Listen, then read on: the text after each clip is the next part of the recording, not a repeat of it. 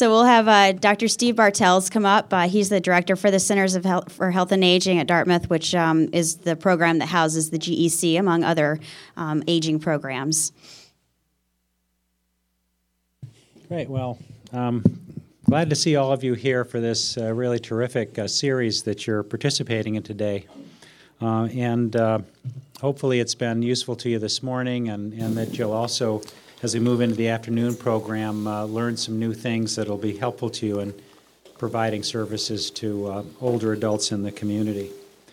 So um, it's really my pleasure and privilege to introduce uh, a long uh, friend, standing friend, who uh, is uh, really the nation's expert in older adults and substance use disorders. He's done more in this area than anybody I know and is uh, regularly called upon uh, for the, by the federal government and many, many people to advise on policy and treatment and a host of things having to do with older adults and substance abuse uh, and substance use disorders.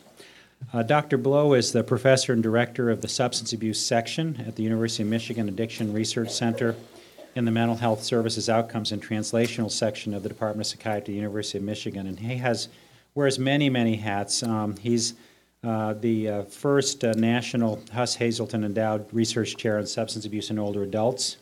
Um, he's a national expert, as I mentioned, uh, in this area. Uh, he's done work in domestic violence, alcohol screening, diagnosis for older adults and mental disorders, co occurring mental health and, and, phys- and substance use disorders in older adults, risks of suicide in older adults mental health services research. He also has had a very prominent role in the Veterans Administration system across the country, uh, writing many, many articles on, on health care and mental health care uh, for our veterans. Um, his current research spans.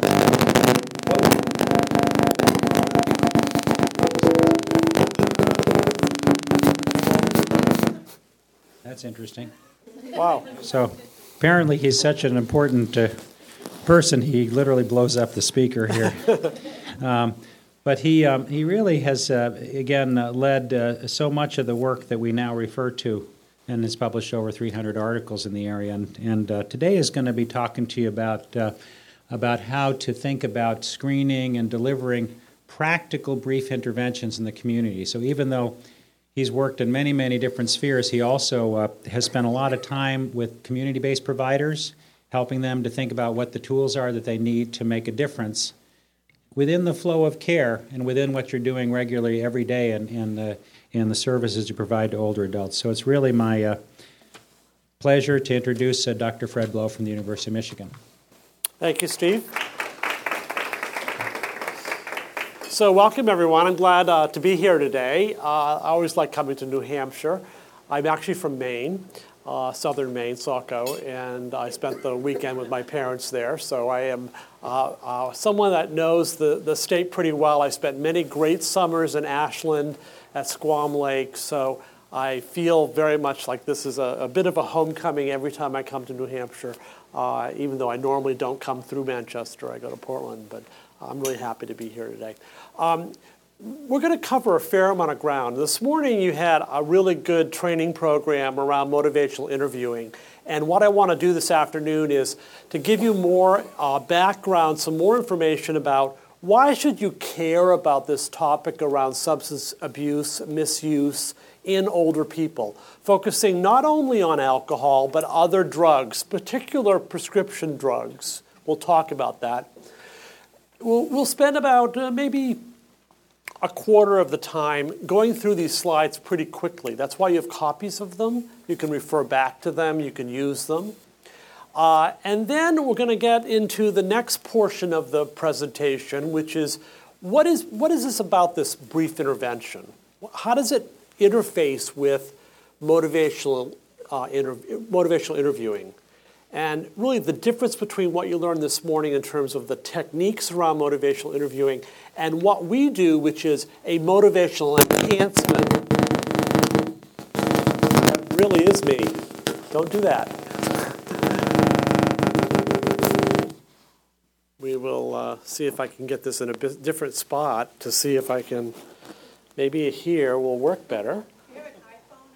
I have no. It's in, oh, yes, here. All right, we'll, all right, uh, maybe everyone now is, uh, okay. we'll see if that works. Uh, gremlins come into all kinds of equipment for me. I got to tell you, the number of times things have gone wrong in, in presentations, you just never know. Uh, so what is this about motivational enhancement? And I'm going to do some training. We'll do a little bit of experiential learning for that. Uh, you know, what do we use? Why do we use a workbook? And how do we uh, think about using that workbook? Um, it's a lot of fun. It's interesting. It's not a hard thing to do. I've literally trained thousands of providers over the years.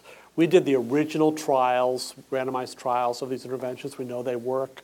We know they can be delivered in a whole lot of settings, and I hope you'll be able to uh, use what you learned today tomorrow.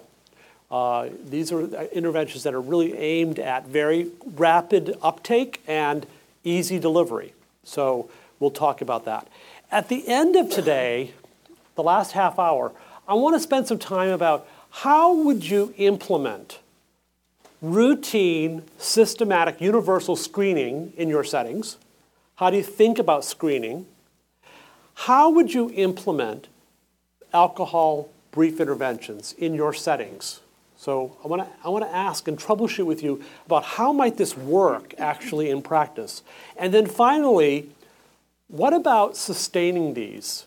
So one of the big problems with these interventions is that we've shown they're very effective in reducing alcohol consumption, improving health and well-being for older people, but we know there's all kinds of barriers for actually getting them to to work in practice because people don't follow through over time with continuing to do these, even though they are pretty straightforward and we know that they work.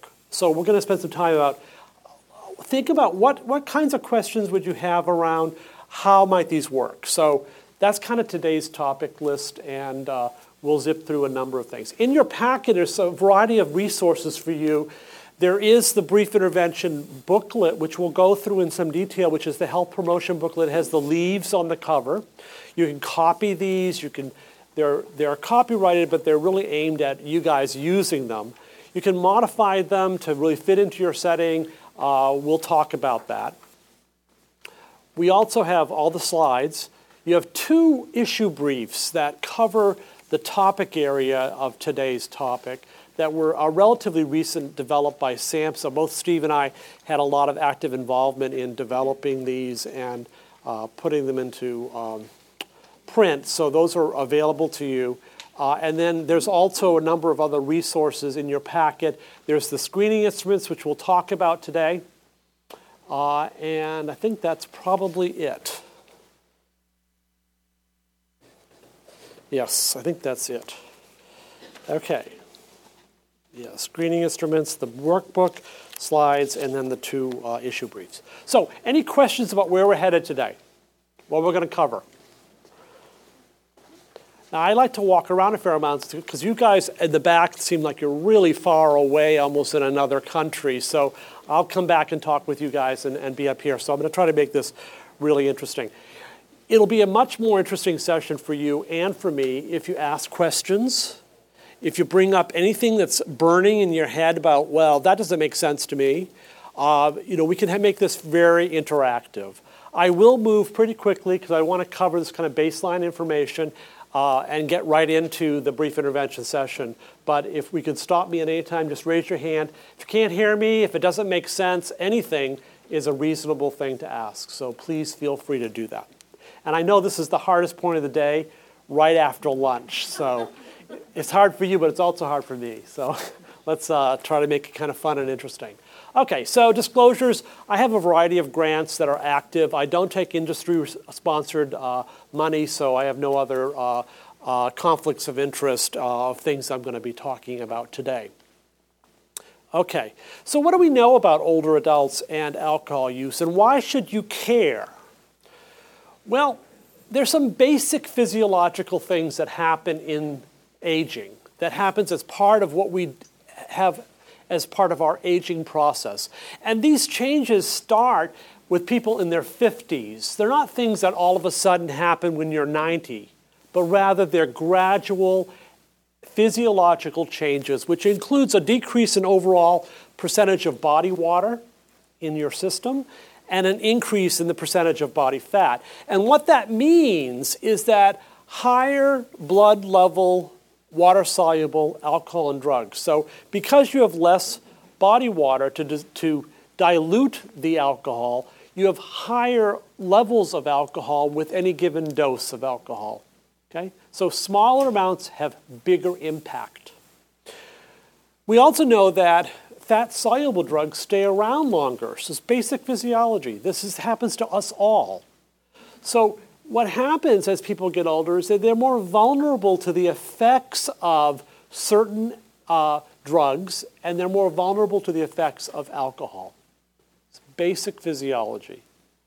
And so, if you continue to drink what you've been drinking all your life, the one beer a day you have, or the two drinks, two, two uh, drinks of alcohol, two um, glasses of wine that you've been doing for most of your adult life, all of a sudden in your 60s, that's going to have a lot more impact on you.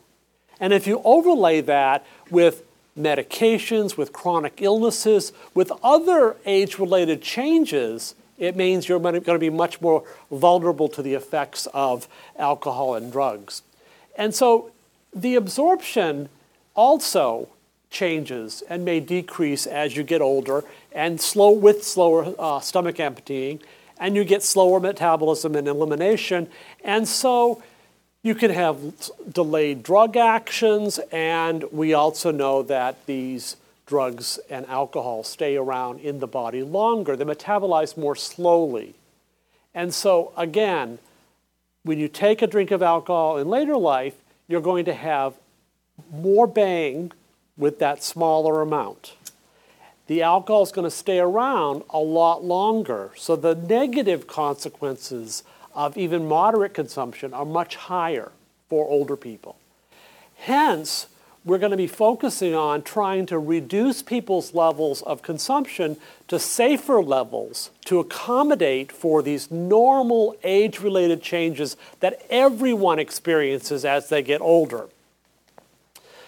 So, a little bit about uh, drinking definitions because it's hard to just talk generally about uh, drinking in later life. And these are the World Health Organization drinking definitions of harmful drinking. Typically, you know, you think about the really heavy drinkers. Sometimes we've been apt to call them alcoholics or problem drinkers. Some people call them drunks. They're not kind of pejorative uh, terms. But if you think about the really heavy drinkers, the people that have the most serious drinking, these are the harmful drinkers. These are the people that might meet criteria for abuse dependence.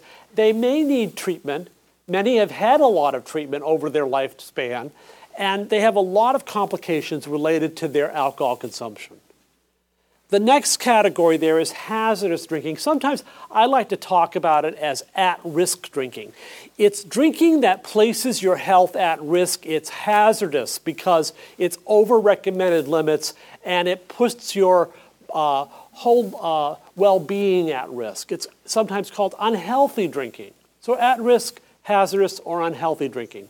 And then there's the non hazardous drinking. These are, this is the drinking that without any clear risk of complications. And it, it includes the beneficial uh, use of alcohol. We'll talk about that in a minute. And uh, sometimes people have called this social drinking. I don't like that term because it really kind of has a, a uh, again, a, a value laden connotation. So we kind of get rid of the value terms, the things that will re- have people will react to. That is problem use or alcoholism or alcohol dependence or uh, social drinking. We take those terms out and we give them pretty much non value driven terms. And it's much easier then to talk about these things with clients, with patients as we go forward. And hence, we want to try and target different levels of consumption for different interventions. Make sense to everyone? Okay. So, what's the harm in a few drinks? right? Have any of you heard about the beneficial effects of alcohol? Yeah? That, uh, what, what have you heard? Wine is good for you, that wine, red wine in particular may be good. Anything else? Vodka has a ton of uses. vodka has a ton of uses. There you go. For, for vodka, but probably not necessarily around health. Maybe around window cleaning or, or uh, uh, to, you know, uh, pasta sauce, something like that, right? Uh, uh, I've never heard that actually. It's very funny. Yeah. Um, my grandmother was told by a physician that a little shot of brandy at the end of the day was good for her circulation. Okay. A little shot of brandy in the day is good for circulations. So, so, um, so what's what's the reality? What's what's the evidence? Well, there's a lot of data that suggests that actually moderate drinking is beneficial, is beneficial for preventing heart disease, potentially for preventing neurocognitive problems. So, a certain kind of dementia, there's some evidence that moderate alcohol consumption is beneficial. And it's important to note that low, moderate levels of consumption are the most beneficial. We're going to define that in a minute. And that the other part of this is that we know that alcohol is a social lubricant, right? It's, it's part of what can be part of a, a, a context of having a drink with people and socializing. And we want to promote that in later life. So, you know, there's some benefits definitely to the drinking. Now, there have been something on the order of 300 studies that have shown that moderate alcohol consumption in the form of one drink a day, largely related to red wine consumption. Grape, ju- grape juice is not as effective. There is something about the combination of the ethanol, the alcohol, as well as the antioxidants in red wine, where resveratrol is one of the big areas that have been a lot of studies done. You can buy tablets now, no evidence that those work in health food stores. There's something about the beverage that actually does prevent heart disease, potentially prevents certain neurocognitive things. So it's one drink a day. It's red wine. It's not so much related to white wine or beer, though there's some evidence for both, and not at all related to distilled spirits. So whiskey, brandy, no evidence that it's going to improve your health. In fact, the evidence is that it's likely to not improve your health, to make it worse. Yeah. I know this is about alcoholism, but if you have an elderly patient who has never drunk, but wants to maintain clarity and physical health and vibrancy in later life, and they say to you, should I start drinking red wine a day? What's the, what's the answer? It's an excellent question. So I've never drunk or I've had very little drinking in my life, and now I'm in later life, and maybe I should start because of all this evidence. There's no evidence that starting later in life to drink is going to have any benefit. And in fact, the negative consequences are higher than the benefit. You have to weigh the positives and the negatives. So it's a great question.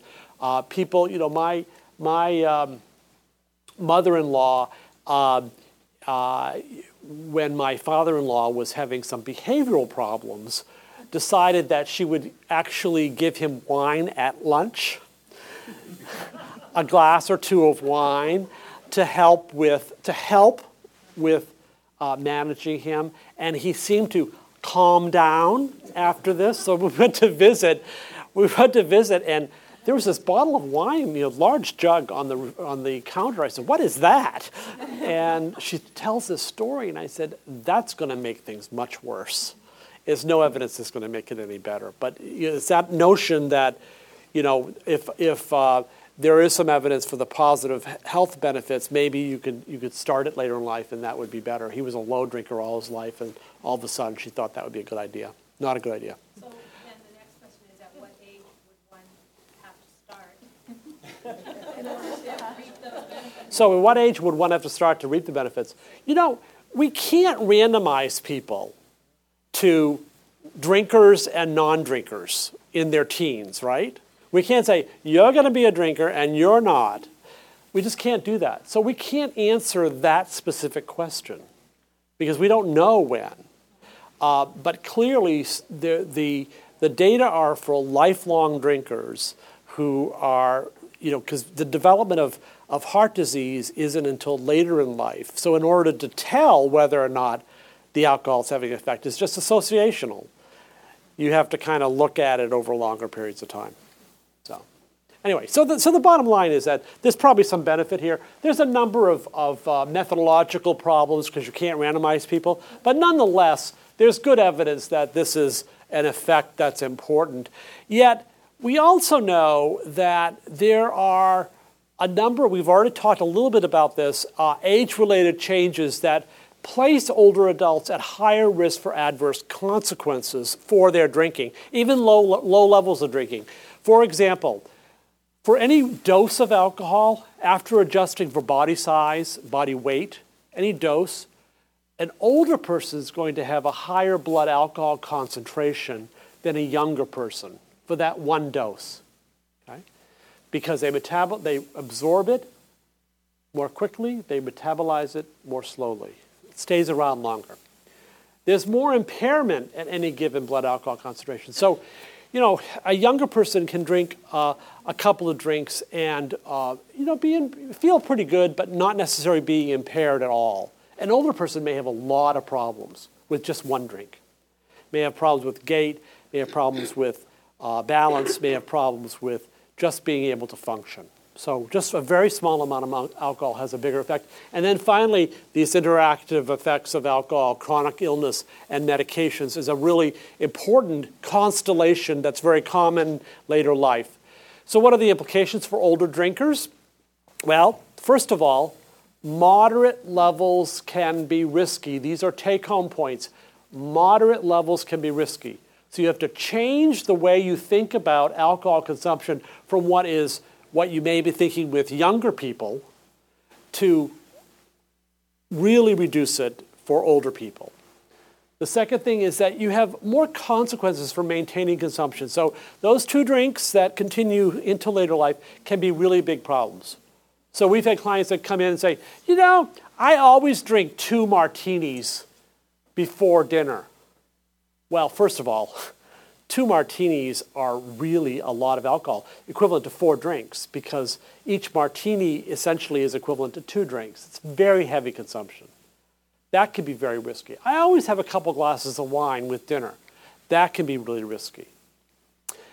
Any increase in consumption can rapidly uh, uh, result in consequences. It's what we talk about as a telescoping of symptom people rapidly develop from having no problems to having significant problems by just increasing their alcohol consumption from one drink a day to two drinks a day.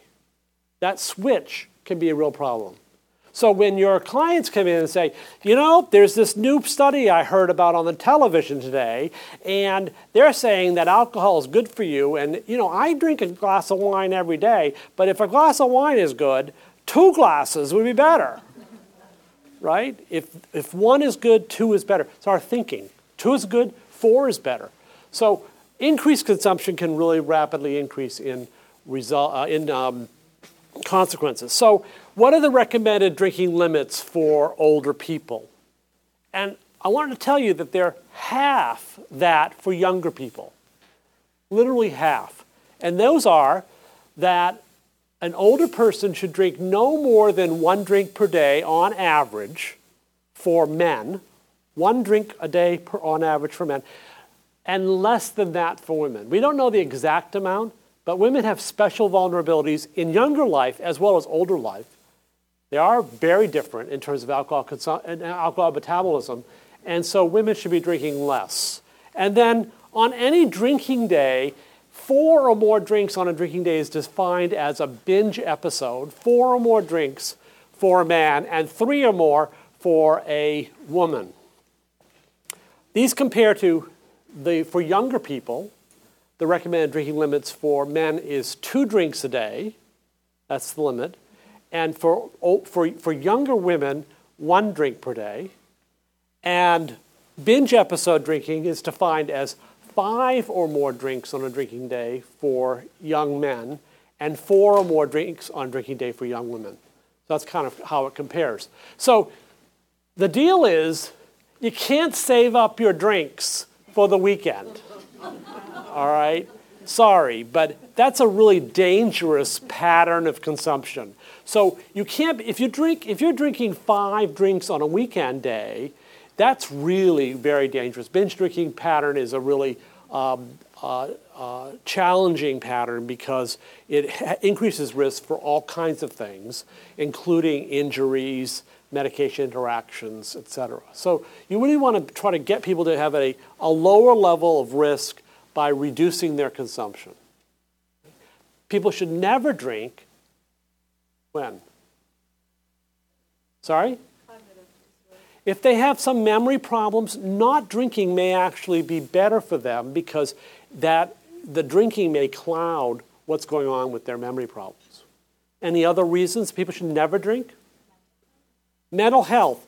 You know, mental health is a little complicated, but generally, if you're trying to treat someone with depression, uh, people that continue to drink while you're also trying to manage their depression adds a lot of complexity to managing the pre- their depression.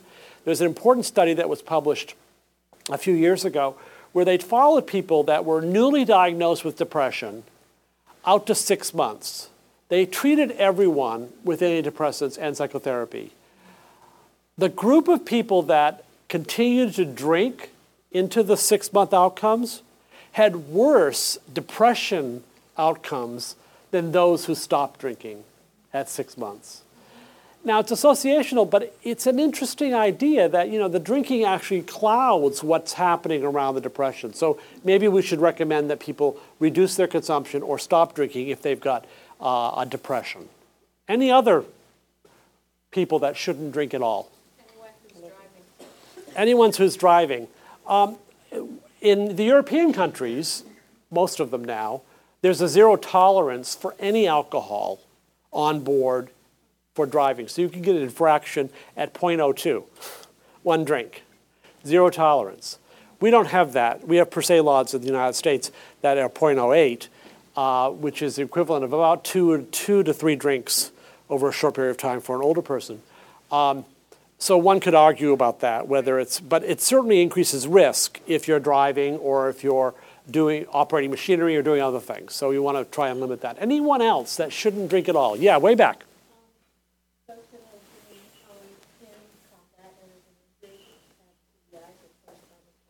So those that have been in combat or injured have PTSD or, or TBI probably should reduce their consumption or not not drink much. So the, the more general case is people with certain chronic illnesses, people with things that are going on for them may actually decrease their uh, ability to deal with the alcohol and may increase their risk for, for drinking. How about people that live are alone. people that live alone? That's an interesting one. Uh, that, that, that is probably uh, a mixed bag. Some people that live alone could probably drink moderately and have no problem at all. Others would have less, you know, more problems, and that has to be an individualized thing. But how about people that are taking pain medications? You know, or uh, anxiety or sleep medications. Should they be drinking? Probably not. You know, the interaction of alcohol with those drugs is very dangerous. It depresses resp- uh, uh, breathing, and as a result, people can die from drinking alcohol at the same time they're taking pain medications, the same time they're using benzodiazepines or, or anxiety or sleep medications. So, so you want to be able to customize the risks and the benefits of this low level consumption. And the, the conditions that are caused or worsened by alcohol use are, it's a very narrow range. We're not talking about drinking, you know, six packs of beer or bottles of wine when you can cause damage that, that causes damage but rather just at one or more drinks you can have an exacerbation of a variety of gi problems. With two drinks it can make it management of depression and gout and uh, uh, there's some risk for increased risk for breast cancer for insomnia etc at three drinks a very narrow range you get a lot of other negative consequences so the point of all this is that we're talking about special risks for older people. We're talking about need for reducing consumption to safer levels so that they can avoid all of these kinds of consequences. Make sense to everyone? Any questions about any of this? Can I define older adults? Sure. So traditionally, that's a great question. Uh, uh, and arbitrarily, we said that older person is someone that's 65 and older because that's the age that people receive Medicare, right?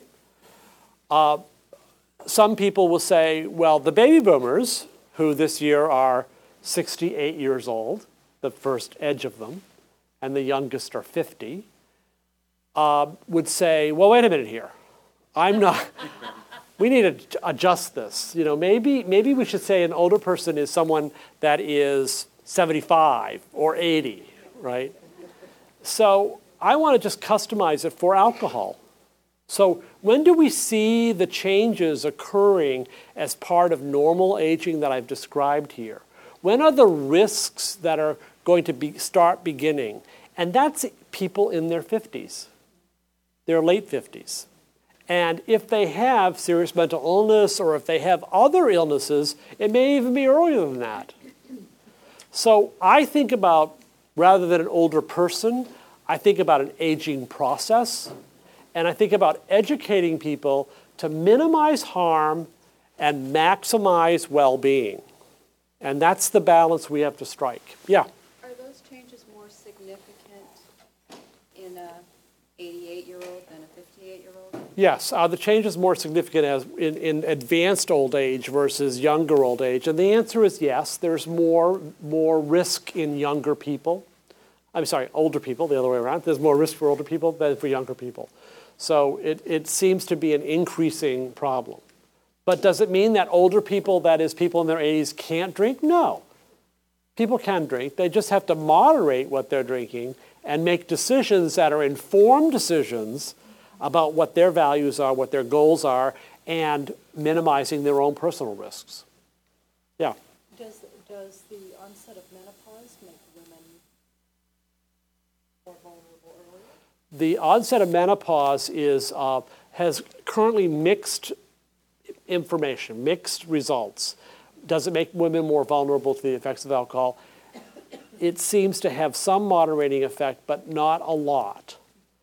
The, and I, I'm not an expert in, in that particular area, but I do know that there is increased risk for breast cancer at two drinks a day is where the risk is. So two drinks a day or more increases the overall risk for breast, developing breast cancer. How that intersects with menopause, I really don't know. But it's an important issue. So, so aging makes a difference, and we should be cognizant of that, and we should really be educating our clients about it. And uh, for those that are drinking over recommended limits, do some motivational enhancement to try to have them think about changing, reducing, or stopping their consumption. So, what's a drink? My doctor said, only one glass of alcohol a day. I can live with that. So, you know, you can't have this huge glass, or as some older people do, pre-mix their alcohol. You take your orange juice, you take your vodka, you put it together in a jug in the refrigerator, and it's ready to go the whole day. Not an uncommon thing. People measure their drinking by how many bottles they go through rather than by measuring their beverages. So, one of the things we do on Brief Interventions is to educate people about this concept of standard drinks. Standard drinks allow people to uh, have a clear idea about how much ethanol are they consuming? How much is their ethanol consumption? It's amazing to me, if I had a dime for every time I've talked about this with an older person or in a group of older people, and they go, Oh, really? No idea.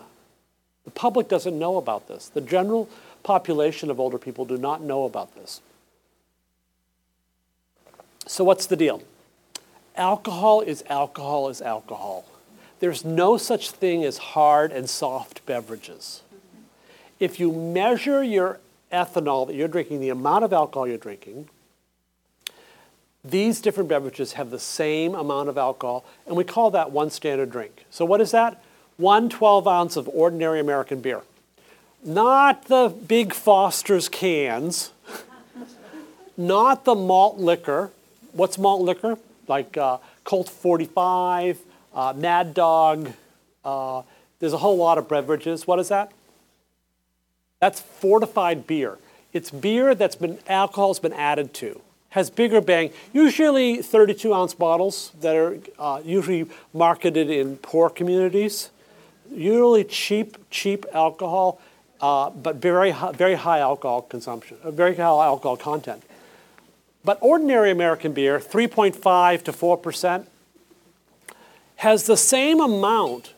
That's kind of a, a 12 ounce can has the same amount of alcohol as a shot of distilled spirits, whiskey, vodka, one and a half ounces, one shot. That's equivalent to one beer. And that's equivalent to five ounces of uh, wine. And so when you're thinking about wine glasses, most wine glasses are 10 ounce glasses. I think this is probably an eight ounce glass. Um, and you can't fill the wine all the way to the tippy top of the glass, and then that, that means you're getting two drinks because it's 10 ounces. Bottle of wine has five glasses of wine. All right? Um, that one glass of wine has the same amount of alcohol as a small glass of sherry, four ounces, small glass of sherry, or four ounces of, of other liqueurs, other sweet stuff. What's the who who has the preferred beverage of sherry? Who drinks sherry these days? Any guesses? Your parents. Generally, little old ladies.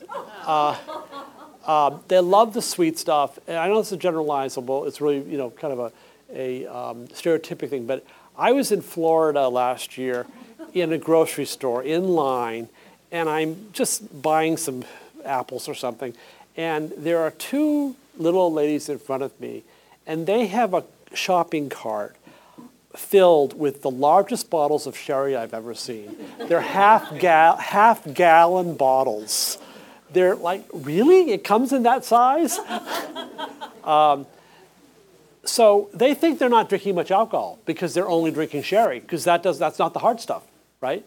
But in fact, it has the same amount of alcohol in all of these. So if you, measure, if you measure your beverages 12 ounces of beer, one and a half ounces, five ounces of wine. If you measure, that's equivalent to one drink. How many maximum per day of these? One. If you educate people with that, it's a, it could have a huge impact. People don't know that. Any questions? We would just say, why bother? I've never been a moderation person, but personally, I haven't, honestly. Um, personally, I don't drink alcohol at all, but if I was going to resume drinking alcohol, I, I, I know I couldn't just have one, I wouldn't want to just have one. Right. So that's what you call someone who has a more significant problem with drinking. and, and so we want to make sure that we, we identify those folks and help them to get to the care that they might need, so help them get to treatment. Which is But- not very accessible in the state of New I, I get that. I get that. But I also know there's lots of other alternatives like uh, mutual aid groups, AA, and other groups. And I also know that a large portion of people, after they have a health event, can can also rethink what they're doing in terms of their drinking, and can get into sober, long-term sobriety. So, because I've seen it, I've seen it many well, times. Our hospitals won't detox people anymore, and some even will put you on an alcohol drip until you are medically stable. That's interesting. Yeah, that's pretty bad care. Yeah, yeah. So, so that is part of the picture, but what I'm talking about is a broader piece, which is people that are drinking over recommended limits, who don't have significant problems with alcohol, but would benefit from cutting down or reducing their consumption, who can, they may be at three of these or four of these a day, and if they reduce that to one or less a day, they would have better health outcomes. And to educate them about that and to motivate them to start thinking about that can have a real impact. For those that can't do that, that are really off to the races and have real significant problems with alcohol, then other paths need to be worked on. And, and you're absolutely right, especially in rural areas, there's not a lot of access to care. So you have to be creative about how that would work. So I absolutely agree with that. Um, so any other questions about these standard drinks? Let's keep going then. So the bottom line is that when you're talking with clients, with patients, you have to sort of weigh the pros and cons, the benefits and the risks. And you've got to educate people about the benefits versus the risks and recognizing that lower risk is lower consumption. And it's their choice what they want to do. You can't force people to do what you don't, you we just don't have the power to do that. People have to make their own choices. But you can educate them, and we have techniques to motivate them. And that's what we'll be talking about.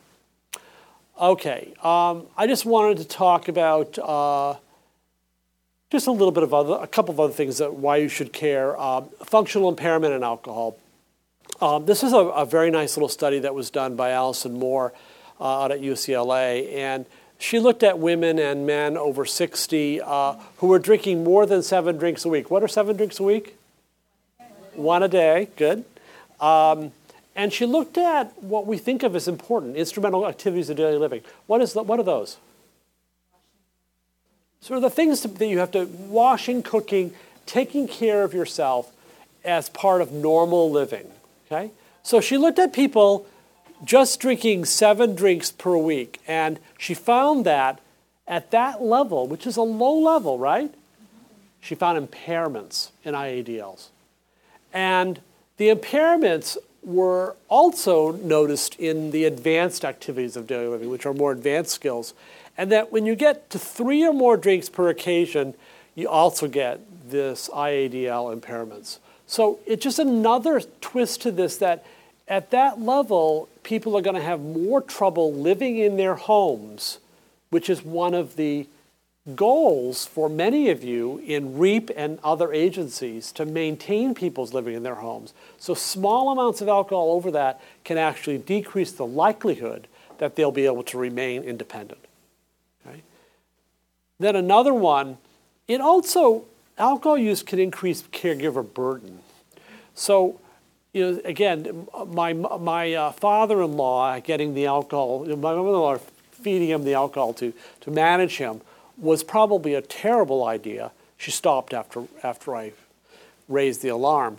But this is an important study that was done looking at uh, geriatric patients who were undergoing assessment for cognitive problems. And about 18% had a past alcohol problem. Very common, uh, people that have had long-term alcohol problems uh, developing uh, dementing illness in later life. Uh, most of them were men. Uh, and half of them uh, were actively drinking at the time of the assessment. Okay, so they, were, they came in with a cognitive problem, they were actively drinking. And uh, the patients with the history of the alcohol problems, regardless of whether or not they had current use and their cognitive status, status had more behavioral disturbances, including agitation, irritability, uh, and disinhibition. And the, this is the important point of this slide. The caregivers of the patients with the current or past alcohol problems reported a lot, much higher caregiver distress. So managing the patient who's currently drinking or who has a past alcohol problem is a much more complicated story. So again, pointing to the point, the fact that we really should be dealing with the alcohol use uh, in these people. That's all I wanted to say about alcohol. Any other questions? No? Okay. So let's move on to prescription drugs. I know this is not necessarily a focus of what you, you all do, but it is an area that uh, is emerging as a growing area. Um, I know New Hampshire, just like the rest of the country, is really uh, dealing with a um, uh, opioid, in particular, uh, prescribed opioid uh, uh, epidemic uh, among young people, but it's also very common among older individuals in terms of having problems. So I wanted to give you a little bit of, of flavor for this because I think it's important as you think about the context of alcohol interventions to think also about other um, other drugs. So it's estimated that one in five older Americans are at um, uh, high risk for having the combined difficulties of alcohol and medication misuse. And that's not trivial, that's a lot of people. And it, most of it focuses on the opioids, the pain medications, and the anxiolytics, the, um, the benzodiazepines. And uh, this combination is really very, very uh, risky. That is, drinking while taking these medications, as I've said. the main drugs that are of danger, excuse me, are the benzodiazepines, the other sedatives, the opioids, the anticonvulsants, antipsychotics, antidepressants, and barbiturates, which aren't used that much but are still not that uncommon. Um, and so I wanted to just talk a little bit about uh, some of the prescriptions that have high potential for abuse, just to give you a flavor so you have an understanding of this. The most common are these sedative hypnotics and the opioids, and uh, these include the whole range of benzodiazepines, which are used for anxiety, uh, insomnia, and even seizures, and also the barbiturates used mainly for headache. um, and so, thinking about the sedatives, uh, that you know, people take these for uh, they're, they're really aimed at uh, short-term use, particularly for sleep problems yet they become long-term problems because there's never a plan usually. There's never there's usually not a plan for stopping the medication. They get an acute uh, uh, dose with three or four refills and typically they should not have these medications for more than two months and all of a sudden they get really hooked on them. So what we see in practice is that people have been on valium for 40 years you know they have a problem with a grief reaction and they need some uh, sleep aid to get them through this period. They end up getting on these medications, and four years later, they're still on these medications. It's a real problem. It continues to be a huge issue. Um, older people are prescribed these drugs, the benzodiazepines, more than any other age group. And so we really should be focused on managing these uh, medications differently. And I know, again, this is not the focus of what you do, but when you add this to alcohol, it becomes a real, uh, a real problem. Then there's a whole class of other sleeping pills, which are heavily marketed now, like Ambien and Sonata, Lunesta. You've seen the ads on, newspa- on, on uh, the um, uh, television. And um, you know, these are not dissimilar to benzodiazepine, and, and, and people do get addicted to them. Uh, they have good effects. They have a lot of street value. So what sometimes we see in some communities is that older people are getting these medications filled and then selling them to their grandkids, to their, to other people. Uh, uh, we've seen it in many different places. Uh, it's a drug diversion problem. Uh, so, and not only for the sleeping pills, more commonly for the pain medications, the opioids. So, uh, again, these are for uh, short term use mainly, and uh, the risk is that they can cause uh, falls and confusion and be mistaken for other things. So, they should be really taken with caution. The opioid painkillers are a whole range of, of short acting and long acting. The, uh, the big uh, news has been in the OxyContin and oxycodone, um, hydrocodone uh, uh areas because they can be crushed and um, uh, snorted and they become very highly uh, vulnerable for abuse in younger individuals. Don't underestimate older individuals doing the same thing. You think it's not in your community, it is absolutely in your community. they're commonly out there, and I think you should just be aware that uh, these are, are really uh, dangerous agents and can have a lot of long-term consequences. Again, the street value is very high on these.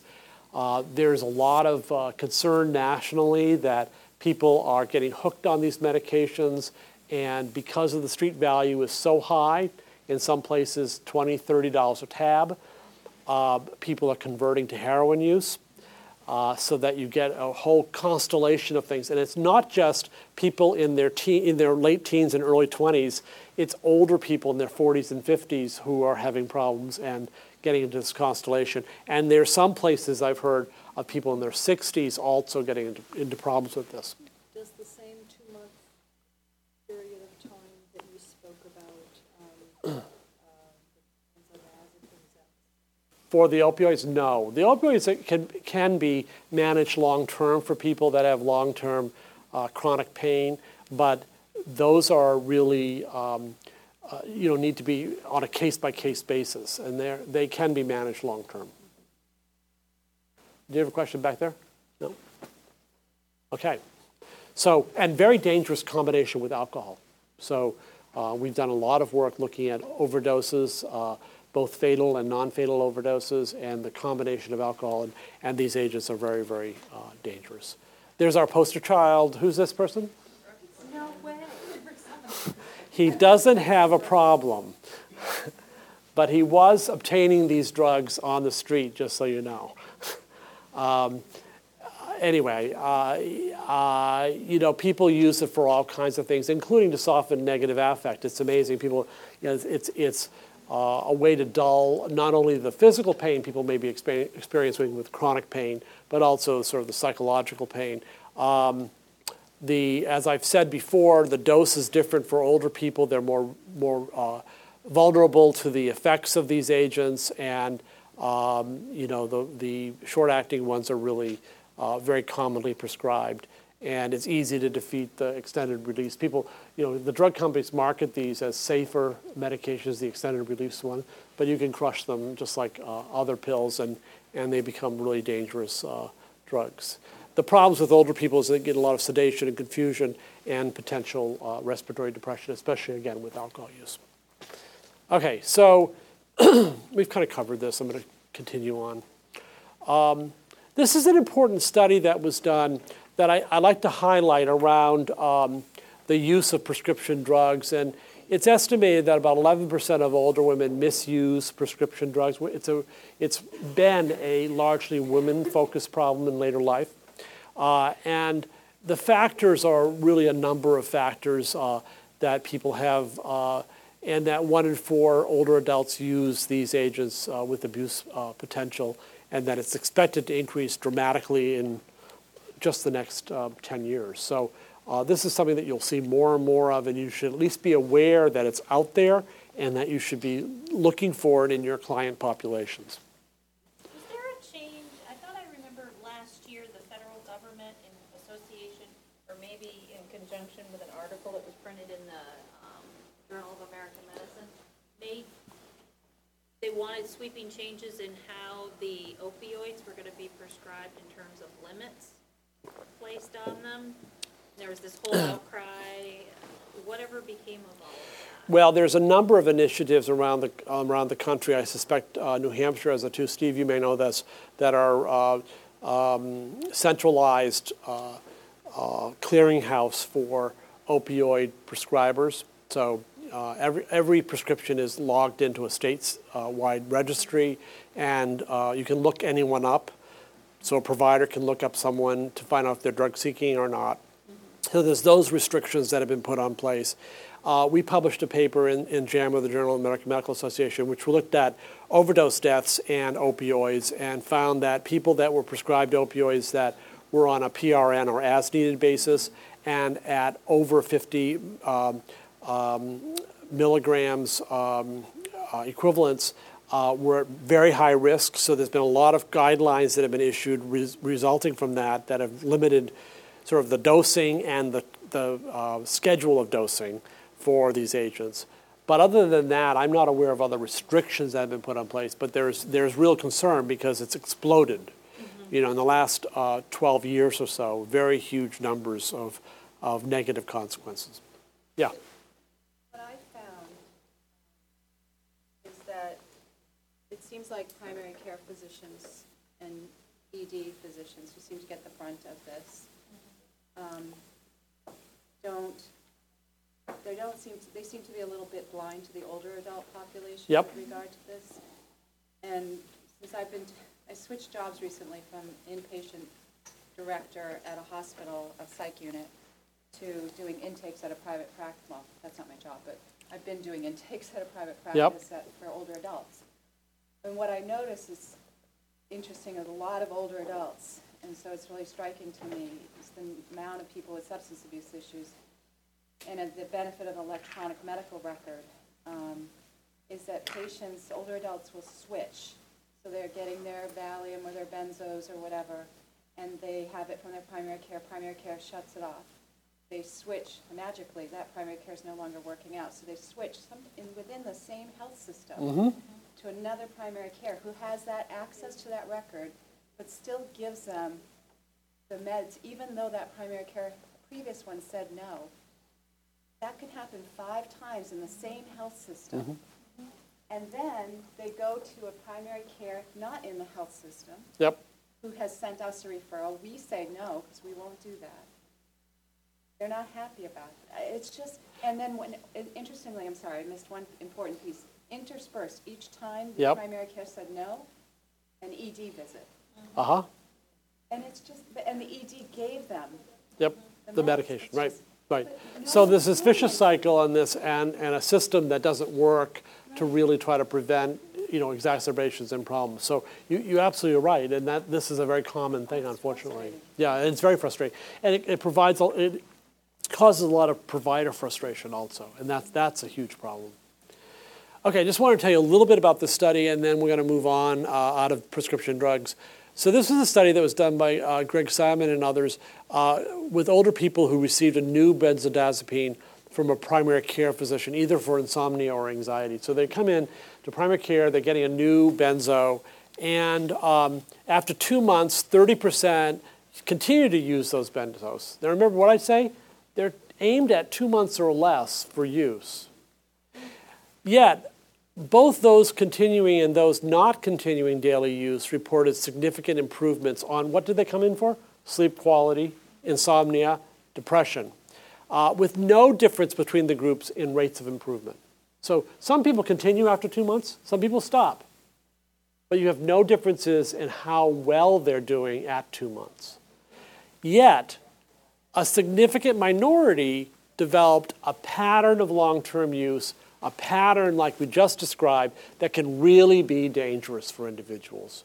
So, again, I think what we're going to need is a systems approach to rethink how these drugs are prescribed, and that we need a plan for people to stop using them as well as to start using them.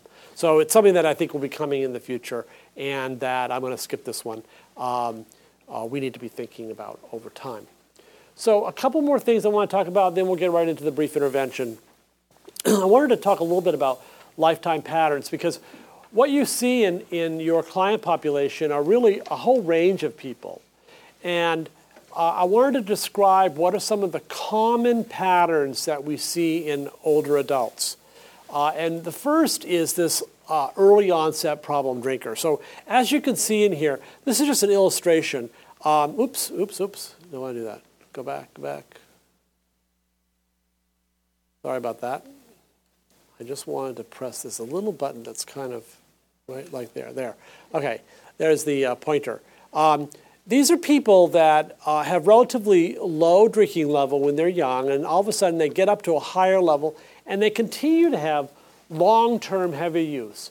This is what are the, these are the train wrecks. These are the people that you know. You can identify them because you know they're heavy drinkers. They're people that you see in, they know, you know them in your client list, you know them in your families, right? These are people that have had long standing behavioral problems, they have a lot of physical problems, they have had multiple attempts at treatment, they've often been revolving door patients. They may have been in the ER and the inpatient in a treatment setting over many times in their life. Family members are likely to experience burnout. I've had enough of mother's drinking. She is out of my life. Um, the personality characteristics are similar to younger people, meaning that you get a lot more antisociality, a lot, a lot more borderline kind of characteristics. They're much more difficult to deal with, and they're more likely to drop out of treatment. Two thirds of these people are men. About a third are women. And these are the people that have serious problems that need serious interventions. Right? So there's another type, which are the so called late onset problem drinkers. These are people who earlier in life really have not had much of a problem. They may have had a little bit of increase. They've gone through most of their life without any problems. And then all of a sudden they get to be in later life and they start drinking heavily. Usually within just two to three years, they develop from no problems to serious problems. About two thirds of these people are women.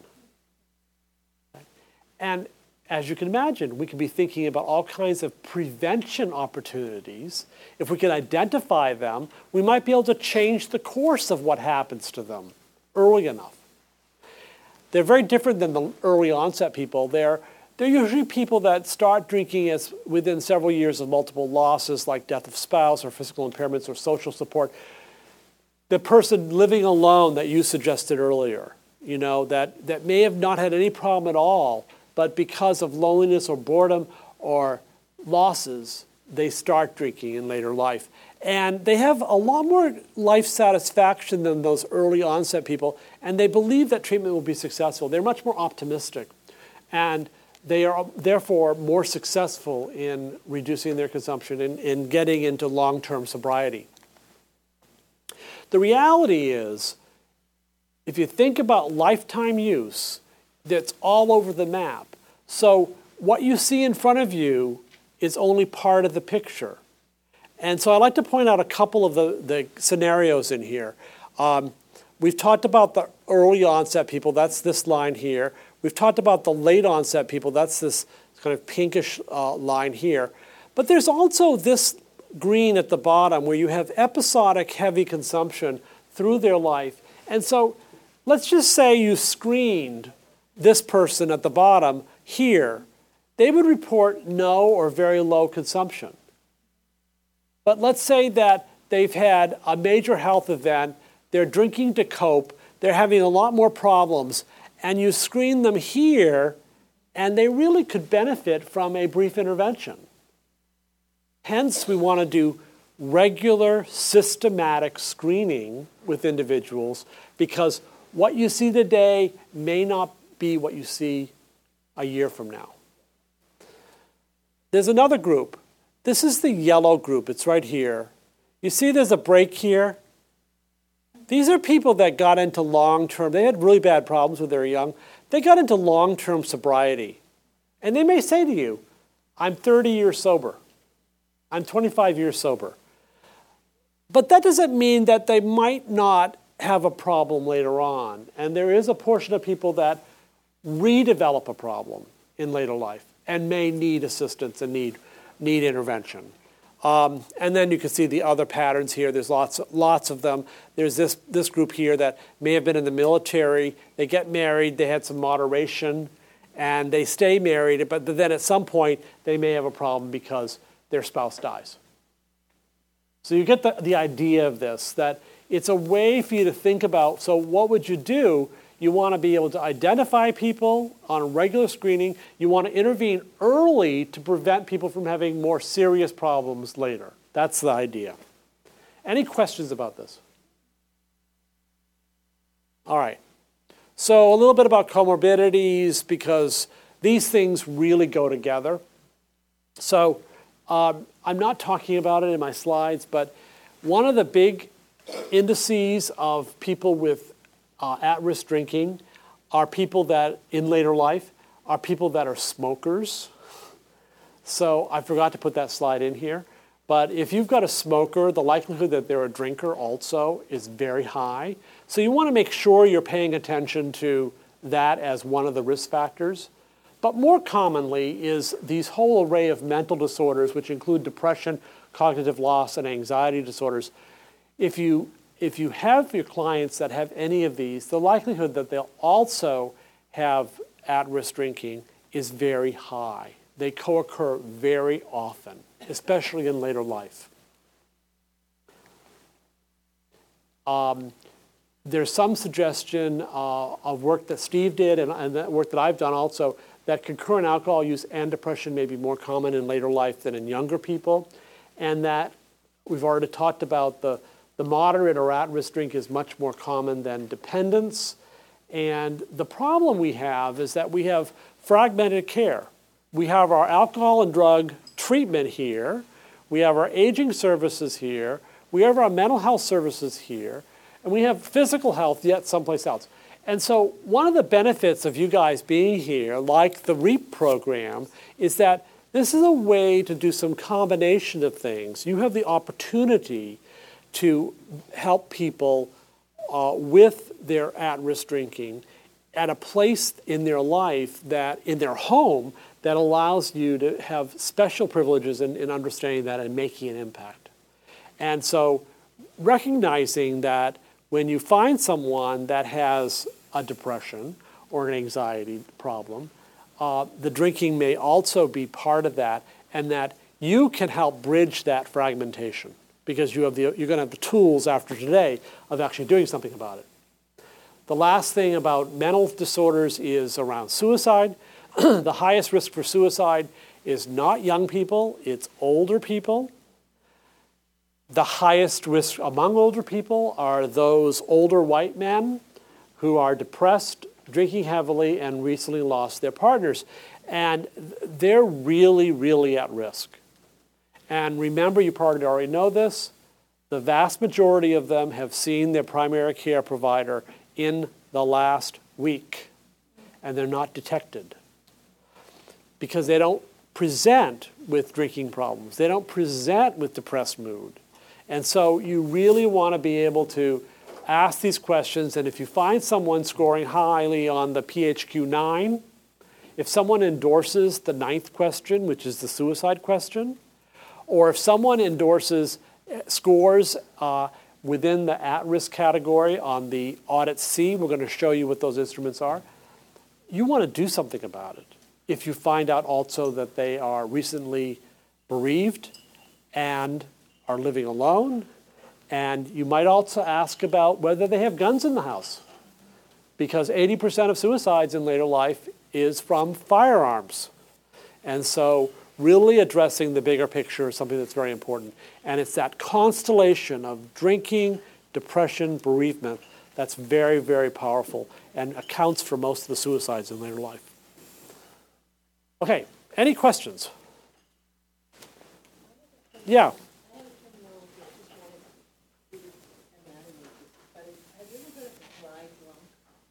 Have, sure. Have, have I ever heard of a dry drunk? Do I know what that term means?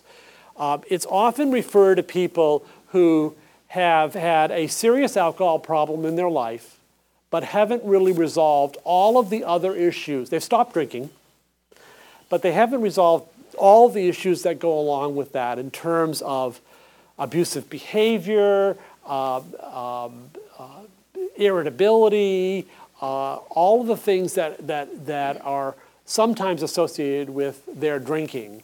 They've stopped the drinking, but they still have all these behaviors. That's how it's often referred to. And that can be something that people can address in psychotherapy, in marriage therapy, uh, just all different kinds of ways to address people that have other enduring issues after they stop drinking. So that could be interpreted as someone having some mental health issues and then it can be. Going into prescription drugs to help moderate that. It can be. There's all kinds of patterns that people can get into in terms of other mental health problems or other prescription drug misuse. And so, you know, there's lots of constellations that, that can happen. Yeah, it's a good question. Okay, any other questions? Then I'm going to talk a little bit about screening so that we can just get through this. So, here are some of the signs and symptoms of alcohol problems in, in later life. And if I had put up on the screen instead of alcohol problems, I said uh, depression, would this seem like it's familiar? Or dementia? Does it seem kind of familiar to you? With the exception of a couple things. So, clearly, uh, increased uh, tolerance to alcohol and um, where are blackouts? Blackouts Uh, are clearly very specific to alcohol. But if we took those two things out, Does it seem like kind of, well, maybe it's depression, or maybe it's, it's dementia? My point is, these symptoms are non-specific.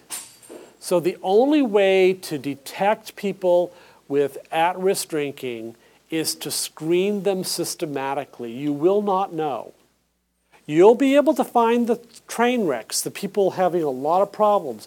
If there's a lot of bottles around in their home, alcohol containers, that's a sure sign.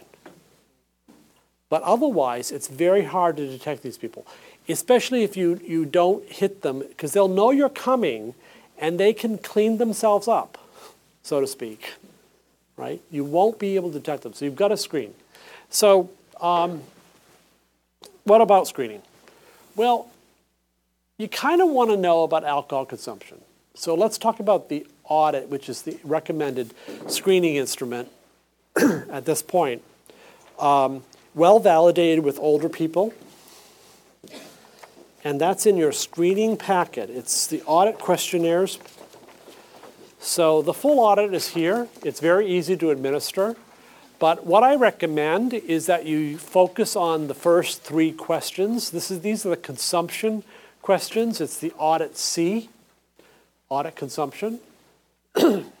Everyone know where we are? It's, the, uh, it's called audit questionnaire and scoring. Not the, not the leaf booklet, but the instrument. All right. So the first three questions um, are, is the audit, audit C. And um, you can ask these questions very quickly. I change one of the questions, which is number three, because I say five or more drinks, because that's the limit for an older individual, rather than six or more drinks. But other than that, this gives you an understanding of whether they, um, how often they drink alcohol, how many drinks they drink on a typical day, and how many times they're drinking over the recommended limits. And these are, if you add these up, these are the audit, audit C questions and are a good indication that whether or not they, they are over the recommended limit or under the recommended limit. The rest of the instrument is very useful to uh, just be able to ask questions that are validated and are the consequence questions. So with one instrument, 10 items, you can get both consumption and consequences. And you want to be able to ask about quantity, frequency, and binge drinking. And um, you also want to know, maybe, depending on your setting and your, your client, whether or not they've had any consequences. And then you can ask the entire version of the audit. We also developed the MAST-G, the Michigan Alcohol Screening Test geriatric version, which is another elder-specific uh, screening instrument. There's another way to do this. Uh, if you decide to want, you want to ask these questions, the MAST-G is the next question, is a short version and a long version. And then further in your packet is the health screening survey. This is a screening survey that was developed at the University of Wisconsin. This embeds the alcohol questions with other health behaviors. So depending on your setting, you may say, well, you know, you really want to know about uh, other behaviors. It softens the alcohol focus and kind of just spreads it out across other risk behaviors. Uh, and some people feel that this is a better way, people get less reaction to this. I'm not so concerned about that. I want an efficient way to screen. I'd rather have you screen with three questions if you're going to do it than to ask these larger questions, which are, are more time consuming, but they're very good. Uh, I included the geriatric depression scale, but I know many of you are using the PHQ-9, which is a very fine instrument uh, and a very efficient one to, to detect um, uh, depression and uh, suicidality. So those are the instruments. They're very straightforward. I recommend them highly. The Audit C is really a very good instrument. Any questions? Yes? Do you like the cage? I don't like the cage. The cage um, is an older instrument that was developed for younger people and focused on four questions. Have you ever tried to cut down on your drinking? Has anyone ever annoyed you by criticizing your drinking? Have you ever felt guilty um, by your uh, consumption of alcohol? Have you ever had a drink in the morning uh, as an eye opener? CAGE is the acronym. Um, the problem with the cage is that older people don't endorse the guilt. So you end up having a pretty bad instrument because one question doesn't work for older people, and so it's better to ask the, the uh, audit C. And then if you want consequences, you can ask the short mastery, which is elder specific, or you can ask the rest of the audit. Either are good. But, you know, um, the, the old mast and the um, audit, you know, people, older people don't get into fights after drinking usually. You know, there, there are things that just aren't, that aren't endorsed. so why ask them those questions? You want to detect it. Yeah, exactly. Any other questions about screening? Yes? That's okay. in general. I mean, I'm often um, frustrated and I'm just a little confused because when we're having discussions with alcohol and other substances, we don't often talk about marijuana use. Yes. I feel like that sort of interweaves or exas- exacerbates other symptoms. I, um, I totally agree. Actually, Steve and I talked a lot about marijuana uh, research that we're doing last night, uh, especially with medical marijuana. I know New Hampshire's recently approved medical marijuana here. Uh, Michigan did about four or five years ago. we have a, a project from um, NIDA on uh, medical marijuana. Um, I, I totally agree with that. The problem is you got to pick your fights and you got to pick what you're going to focus on. And frankly, alcohol is ubiquitous. It's very common, especially in older adults. Cannabis use or marijuana use is much more common or um, in baby boomers. And so we want to make sure we're evolving to do better work around understanding heavy marijuana use, but we are not there yet. So I hear your frustration. I agree with it, but I think let's start with, with something that is very doable, which is a three question audit screen that allows you to get a consumption of alcohol, and then add other things to it. So if you go into the house and it reeks of marijuana, then you can start having a dialogue about that. You know, the frustration I have is that there is a notion that is a safer drug, which is no evidence about that for, for older people. So I think we have to be very careful about how we educate people about what is safe and what is risky. So that's my editorial about it. But I think you're, you're right on about it. Any other questions? Yes. When you're doing the, um, the questions for the audit, the first three questions, it measures how many drinks you have. So is that the, the point that you educate about what is, what is You can. You can, or you can just let it vary. I guess what I would do is that if it's going to be taking you more time and a bar- is going to be a barrier to asking the questions, don't educate them. Just ask them a question, because you're trying to get at a threshold. So it doesn't really matter how, how unless they're drinking, you know, quarts of, of vodka as one drink, then you want them to estimate it. And an estimate is perfectly fine because you're trying to get an understanding of is it over the threshold of one drink a day? Is it over the threshold of five or more drinks on a drinking, on a drinking day, drinking occasion? And if so, they're a candidate for a brief intervention to try to reduce that risk. If you try to get very precise measurement, it's going to take a lot longer. And there's good measurement, something called the timeline follow-back method. It's a very good, it's a calendar method for um, very deliberately getting a detailed summary of what they're using and when they're using, but that's a much more complicated, that's going to take you 15, 20 minutes. So You could say to them, show me, show me the glass usually. you can do that, yes, and you can How estimate. much do you fill it? Yep, how much you fill it. You can. What do you? What you could ask them. What's your typical drink? What's your what's your beverage of choice? What do you like drinking? What's your favorite drink? That way you can get a sense of well, they're drinking mostly beer. They're combining beer with sometimes with other distilled products. So you can get a sense of that, and then you can know how much. Some people will not know how much. I don't know how much I'm drinking. I'm drinking, you know, I drink. I go through usually a bottle of beer. I mean, sorry, a bottle of wine a day then you know that's five drinks. You know, uh, if they're going through a bottle of vodka, which size bottle? You know, because it's a big difference between a pint and a quart. So, and don't ever underestimate. And part of what you want to do around screening is to convey that any answer is a fine answer.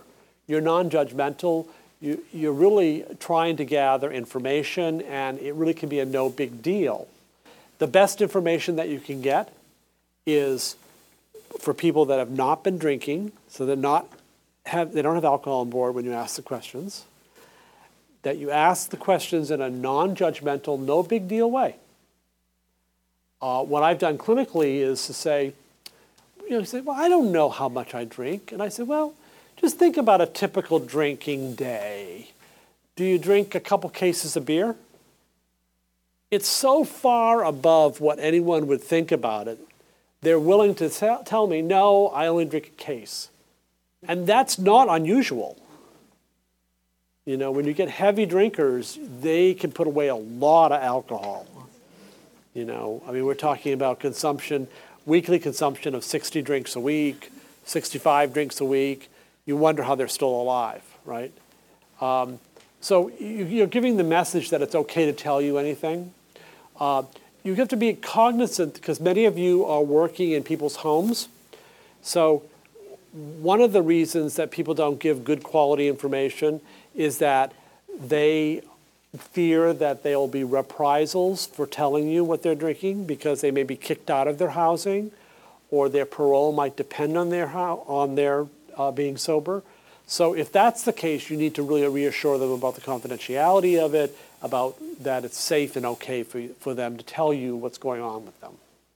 So those are some of the circumstances that you can get pretty good quality information. Don't assume that people are trying to hide anything. They may not recall things, but I think it's more important to say, all right, we're trying to get a threshold here. Are they drinking over the threshold or under the threshold? You're not trying to get an absolute. If you try to get the absolute, it's going to cost you a lot of time and it's going to be unreliable. We know that. There, people underestimate how much they consume. And if I asked most of you over the last week to tell me right now, how many drinks did you have last week? You know what the drinks are now? How many drinks are there? I don't think many of you could count it up unless you are a very rare drinker or unless you don't drink at all. Because you it's hard to get that recall. So you're trying to get a sense from them on a typical day, on a typical week, how much are they consuming, and have they had days where they're drinking more than recommended. So that's kind of the idea. Any other questions? All right, let's keep going. So, when do you screen? Well, every person over 60, this is part of a, a, a treatment consensus uh, group that I chaired nationally.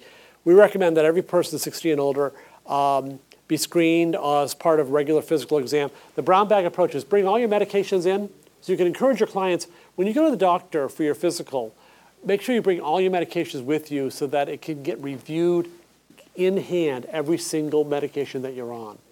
And that can be reviewed for interactions with alcohol, that can be reviewed for any disused medication, and any medication interactions. You want to screen or rescreen when there are physical symptoms present or if the person is undergoing major life transitions. Those are trigger points. They're trigger points for increasing consumption. Changing of housing, retirement, loss of significant others, health changes, all trigger points for increasing consumption. Don't forget about collateral, collateral information. Now, it's a two edged sword because the family members may not know what's going on, or they might know. The housing managers or the senior center staff may know, or they may not know.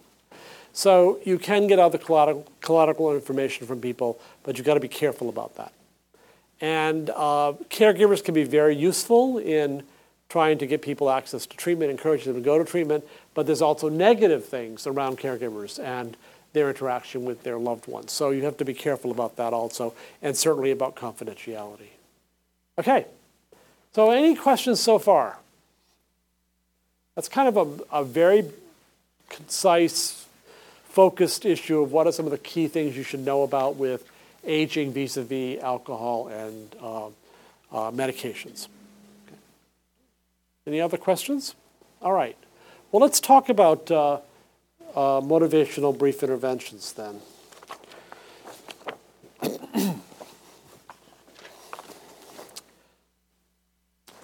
So I like to show this uh, graphic to just point out what we're talking about. It gives another way of thinking about it. You know, we've typically thought about what we might intervene with in terms of alcohol use and alcohol problems as people with the most heavy use of alcohol, the most severe problems. That is, this tip of the triangle, the people that are dependent on uh, alcohol. And we've organized much of our structures and our, our treatments around that. So, for the few treatments that do exist in the community, it's for specialized, more severe problems. And the pro- approach that we're trying to get to is to broaden the array of, of interventions that are appropriate for older people that include people that have risky drinking uh, and problematic drinking uh, and that may have less severe problems and lighter consumption. That's the whole idea. If you focus with your older clients just on identifying and intervening with people with the most severe problems, you're missing the boat. The real action is not there. Older people with serious problems represent between 2 and 4% of the over, overall population. It's a small portion. But if you expand it to the at risk drinkers, we're talking 18, 20% of the older population. So if your mindset is you're going to identify those with the more severe problems and they're the ones that are most appropriate for your interventions, you're not doing the public health approach that I'm trying to teach you today.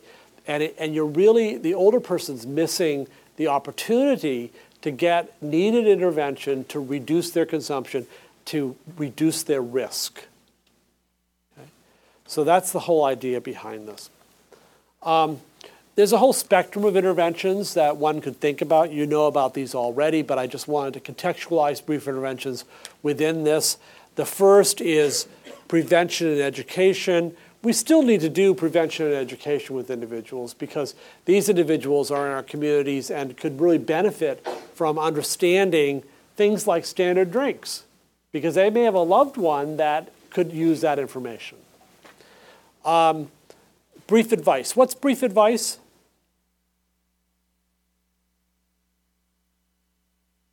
You need to stop drinking. That's brief advice. And how effective is that? Not particularly.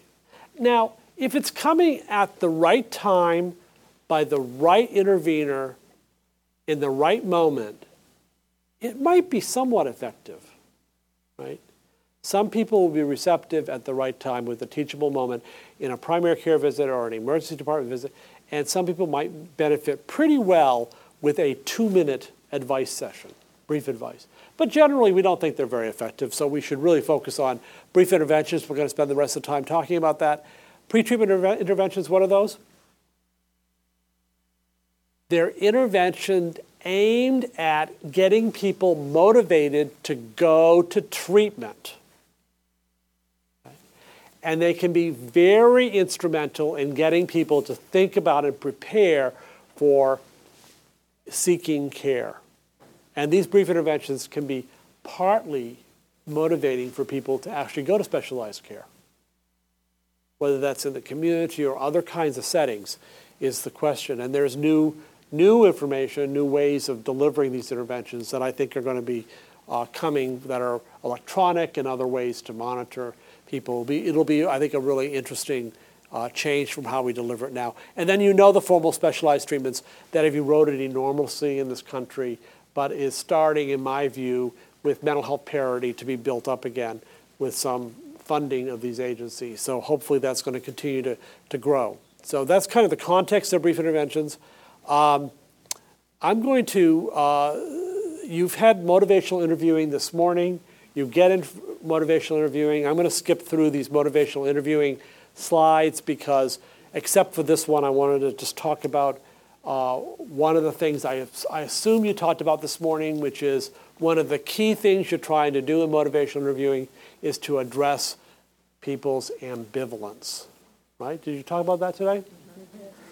And so it can be very powerful as a technique to address that ambivalence. I was going to have you do You've already talked about ambivalence, so these are kind of repeat. Um, and that uh, the most common place to get stuck on the road to change is ambivalence. There's lots of reasons to change and reasons not to. Ambivalence is normal, and you do reflective work around change talk and sustained talk. I assume you've kind of covered all this stuff this morning. Okay. I see the shaking of heads. Um, so I was going to have you do a couple practices, but you know about ambivalence, so we're not going to do this. I want to get into the brief intervention. Um, and we've covered all that for the motivational intervention. Okay, and you've got the slides here so you can review ambivalence, if you're ambivalent or not ambivalent. all right, um, so what are some of the barriers people have about seeking um, treatment? And, and one of the things that I like to think about around motivational enhancement interventions is that it can be very effective at having people address some of their ambivalence around this. So, um, you know, older people are unique generally because there's lots of resistance for asking for help. They really don't want to be a burden. And they really feel very reluctant to ask for help. And that's a huge problem when we're talking about whether it's depression care or at risk drinking. It's a huge problem. We also know that they have a real disdain for labels. So, my parents are in their mid 80s. My mother will tell you that she is not elderly. She might say that she's old, but she's not elderly. Be very careful about these labels. Older people are very sensitive to, them, uh, to these labels. And one of the worst things you can be is an alcoholic. Why? Because, especially of the current generation of older people, being an alcoholic is being a moral degenerate, that you are morally bankrupt. Compared to baby boomers who think of it as an illness and something that you need to get treatment for. You know, we think of it very differently than the current cohort of older individuals. So labels make a difference. So when you're doing interventions, don't get hung up on those labels because they're unimportant. What's important is that people are starting to think about what is the role of alcohol in their lives and what are their goals and how do they meet their goals through changing their consumption. Uh, oops, sorry. Um, lack of transportation. You all know this already, but I, you know, it's astounding to me that this is a big barrier for people to get services. You know, they may drive the two miles to the grocery store, but if they have to go across the railroad tracks, they're not going to go across the railroad tracks because that is too far for them. So transportation is really a big deal. So the great thing about REAP is that you're in their house. You're delivering services where they are. And so you can do things that, you know, most programs can't do. And that's really exciting. You address those, uh, the transportation problem. Um, older people, you know, mo- most people that are younger who have significant problems have uh, significant others to assist them in motivation. Because at the end of the day, you may lose your house, you may lose your family, you may lose. Older people often don't have those social constraints, and so that it's harder for you to think about how they're going to get motivated. And then we know that providers are less likely to refer older adults, and there's all those gaps again. So it's really a big problem. And so brief interventions started as a way to intervene with individuals with a behavioral intervention way back in the early 70s when it was thought that, well, behavioral interventions really were not effective for doing very much of anything. It was this more psychodynamic kind of approach. And, and so a really smart guy in England came up with an idea of what if, if general practitioners, primary care providers, delivered a smoking intervention? At the time, smoking prevalence was 40% in the population. It was really high, especially in England.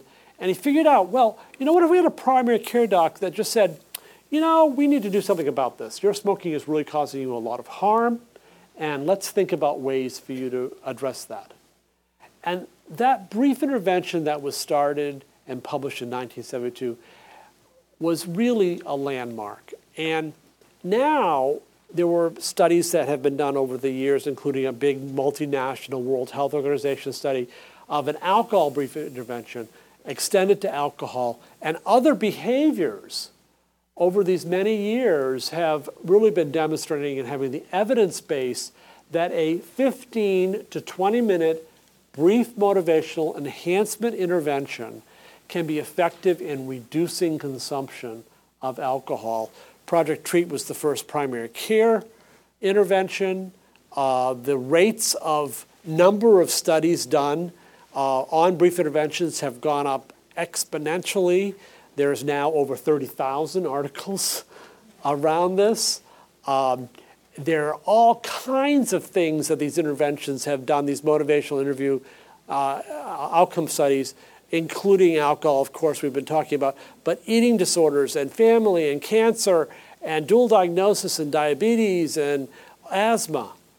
Just a whole range of approaches using this motivational interviewing uh, principles and motivational enhancement model.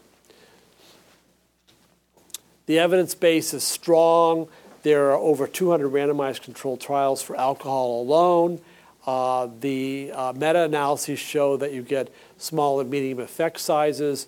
And the idea of these interventions is they're broad public health interventions. You do them for a wide range of individuals, and even though you get relatively small gains, they are gains, and you can have huge impact on the health of the population. Um, you know, you don't have very ma- many minorities in New Hampshire, but the effects are actually higher in minority populations, which is amazing.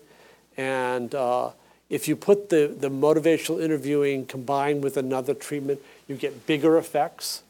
So you, do, you deal with someone's depression and you do uh, activation with depression and you add the motivational enhancement to that with alcohol, you get a bigger effect.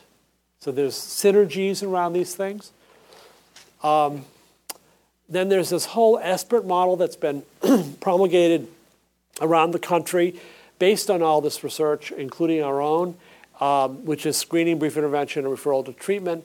The idea is that you do population based screening so that all your clients you screen on a regular systematic basis. For those that screen positively on your key issue, alcohol, at risk drinking, you intervene with them using a brief approach. And for those that have more serious problems, you refer them.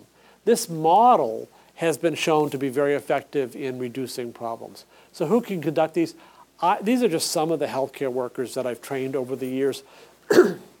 I believe I can train just about anyone to do these. They're straightforward, brief interventions that are very powerful. And they're workbook driven, so you can have a basically a guide to help you with that. Um, where can they be done?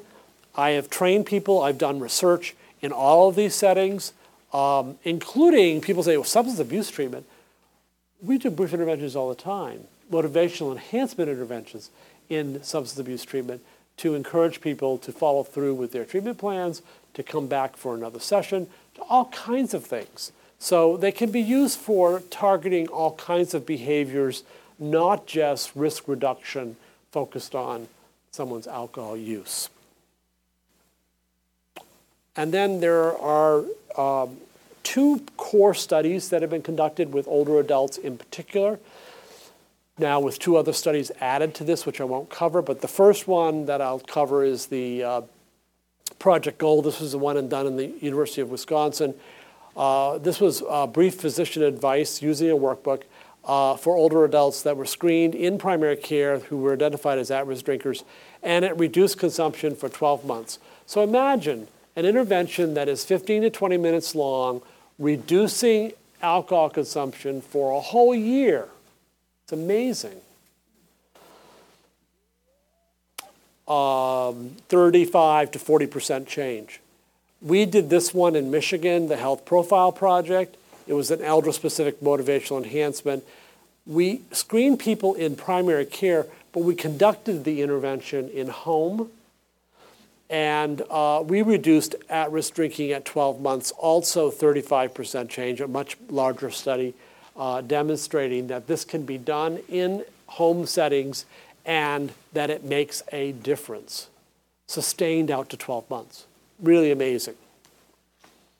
So, our knowledge about these is that they can reduce alcohol use for at least 12 months, that the motivational enhancement is effective. When we first studying this topic, I wasn't convinced that older adults would be willing to even engage in this. I thought they'd tell me to go to hell, you know. And we found no resistance. That's one of the big concerns that providers have about, oh, I can't talk about that. And the excuses are it's too private, people aren't, they're going to react badly. None of that happens. You, know, you talk about private things all the time when you're in people's space, right? So they're really effective. Um, the approach is acceptable. As I said, it can be conducted in all kinds of places. Uh, it reduces alcohol related harm in terms of fall reduction, emergency department uh, reduced use, healthcare reduced care, uh, healthcare uh, utilization. So it has some really good benefits for older people. And it's pretty straightforward to do. So, did you talk about FRAMES this morning? Probably. The key components? so, um, this is a way for you to think about it, and we're going to talk about the steps of the brief intervention momentarily. But this is a, um, a some of the key elements of brief interventions. And FRAMES is an acronym to help you remember that it contains feedback, giving people feedback about what their use is like compared to others. It contains uh, the idea that the responsibility for change is not with you, the intervener, but with the person that you're intervening with. They get to choose what they do, right? You talked about responsibility, I assume, this morning. That it contains advice, that you're actually providing people with advice to cut down, to change their behavior. And you're doing that in a concrete way. Giving people a menu of choices. None of us like to be told, this is how you do it, this is what you got to do. But rather, talking about what are some of the options and how do they think about what of the uh, key elements that are important. Expressing empathy, uh, that is, that, you know, behavioral change is hard. And that sometimes it takes you a few tries to make this work. But in the ultimate goal, you can make a difference in your life, and this will really improve your health. And then finally, uh, supporting self efficacy that these are things that you can do to help yourself to make your life better, and that you can do this. This is really important. So, those are some of the key tenets. You can learn more about these. Um, I'm not going to spend a lot of time on these because this is about you know giving people feedback. We just went through that. Um, responsibility that the person that is going to change is is the um, client, not the practitioner. You can't force people to change. The cartoon is it's my life, and I'll do whatever I want with it. I'm my own person. It's my life, and I'm the one who has to live with it, eh, with a little help. So, you know, that's part of the sense of this, that you're trying to also help people in their change. You can give uh, people advice and a menu uh, of options, give people choices. Three is ideal. The first step is um, uh, giving a choice and making a change in behavior. Lose some weight, quit smoking, move around more, and eat the carrot. um, empathy, you want to listen carefully, be reflective, don't impose your values on the person and, and help clarify what the, what the client is saying, what the person is meaning. Self efficacy, you build up the person's ability to change, to be successful, be optimistic, and um, simple goals early, and then success breeds success, and you can increase self efficacy over time by being uh, increasing self confidence. And then, um, you know, I think it's really important that it's it's key for you to focus on what is the relevance of this to the person. And what we do with the brief intervention you'll see momentarily is to get to elicit from the person what's what are their goals? What are the things that are important to them? So relevance is important. Um, you know, talking a little bit about the risks. We've covered the risks today, but people don't understand those risks. So giving people some more education about the risks of continuing to use giving people ideas about what are some of the rewards, having less risk for medication interactions, having better health, better ability to stay in their homes, and then if you're seeing someone over time, giving them little boosters each time you see them, how's that working for you? Remember we talked about that last time? We'll do a little bit of follow up in a minute. You'll see what that is. Okay? So, any questions or thoughts at this point?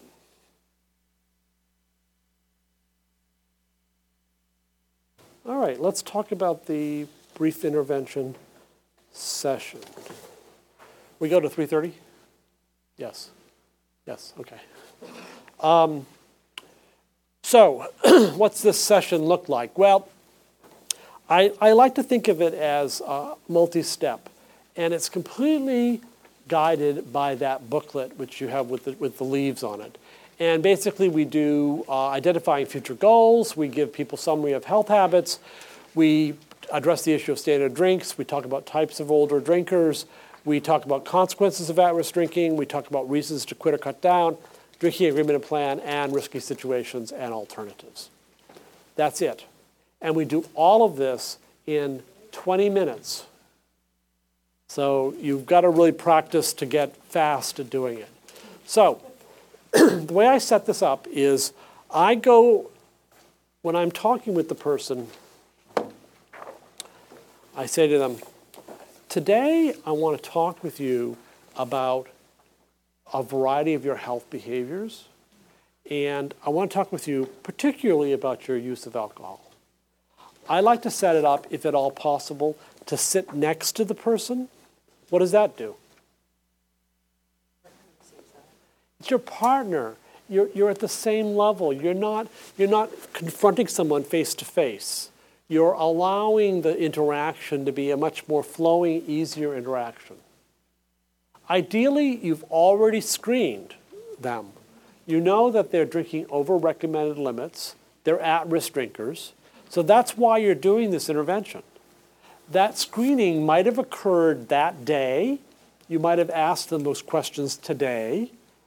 Or it might have been done at a previous time and you're revisiting them.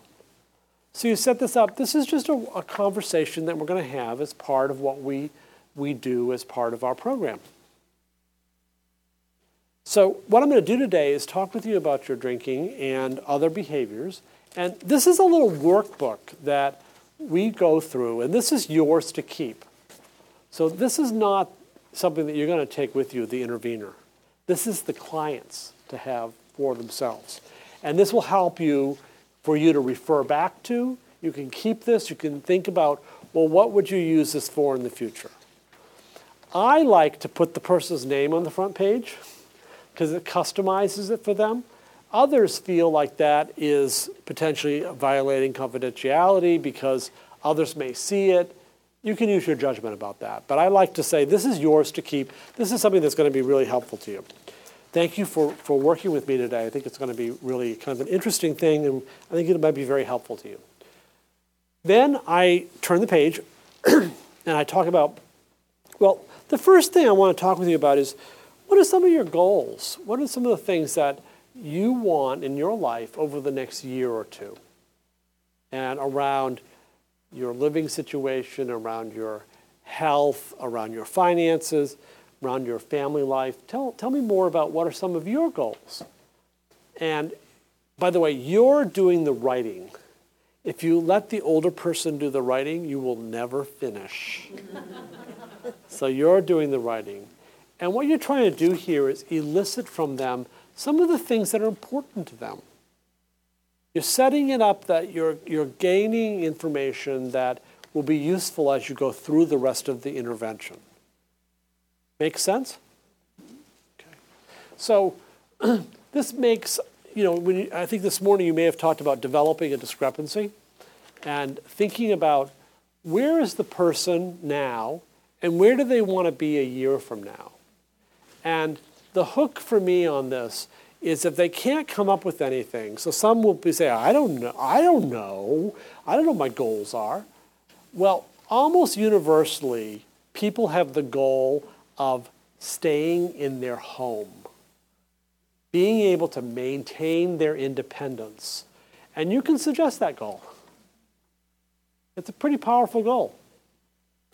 Um, So this gives a, you gives people uh, an understanding. You gives you an understanding of what are their valued goals and what can you start referring back to as you go through the rest of the intervention. Any questions? Okay, you turn the page. the next thing is to talk about a summary of their health habits. Now, if you've done screening already, which is likely, but you may not have, uh, and you may not have, not have asked all these questions, either way, you could have this pre you could have this pre-filled out if you know the answers, or you could ask these questions during the session.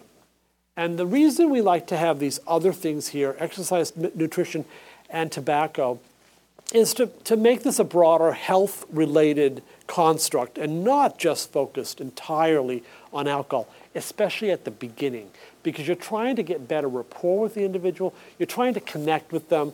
It makes it a lot more salient and um, it's a softer approach. It's a more kid glove approach than a more, uh, um, well, today we're just talking about your alcohol use.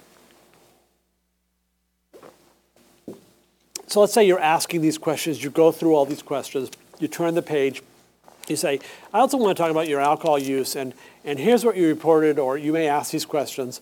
And, and you can change these depending on how you're thinking and what your, your agency is thinking about who you want to intervene with. So the categories can be exactly the same as the AUDIT-C if you want to, or can be this more, more specific way of doing it. Either way is fine but this gives you a model to work with. And then you're going to ask about binge drinking. And then the, the, the middle question here on days that you do not drink, do you feel anxious, have greater difficulty sleeping than usual, feel your heart racing, have heart palpitations, or have the shakes or hand tremors? We ask this question to get a sense of uh, risk for withdrawal. We want to be careful about the risk for severe withdrawal because that can be life threatening. And what you want to know is have they had some of these experiences so that you're not going to recommend to them that they stop drinking, but rather have a step down approach for reducing their consumption. The risk of withdrawal is entirely uh, for people that uh, stop drinking from high levels to low levels. The overall consensus of a number of experts in the field, including myself, is that if people are drinking, in older people, in excess of 28 drinks a week, that's four drinks a day, you need to be careful about withdrawal management. And you don't want to recommend that people stop drinking if they're drinking at that high level. And actually, that's not that high, but for an older person, it's right, it's, it's getting up there.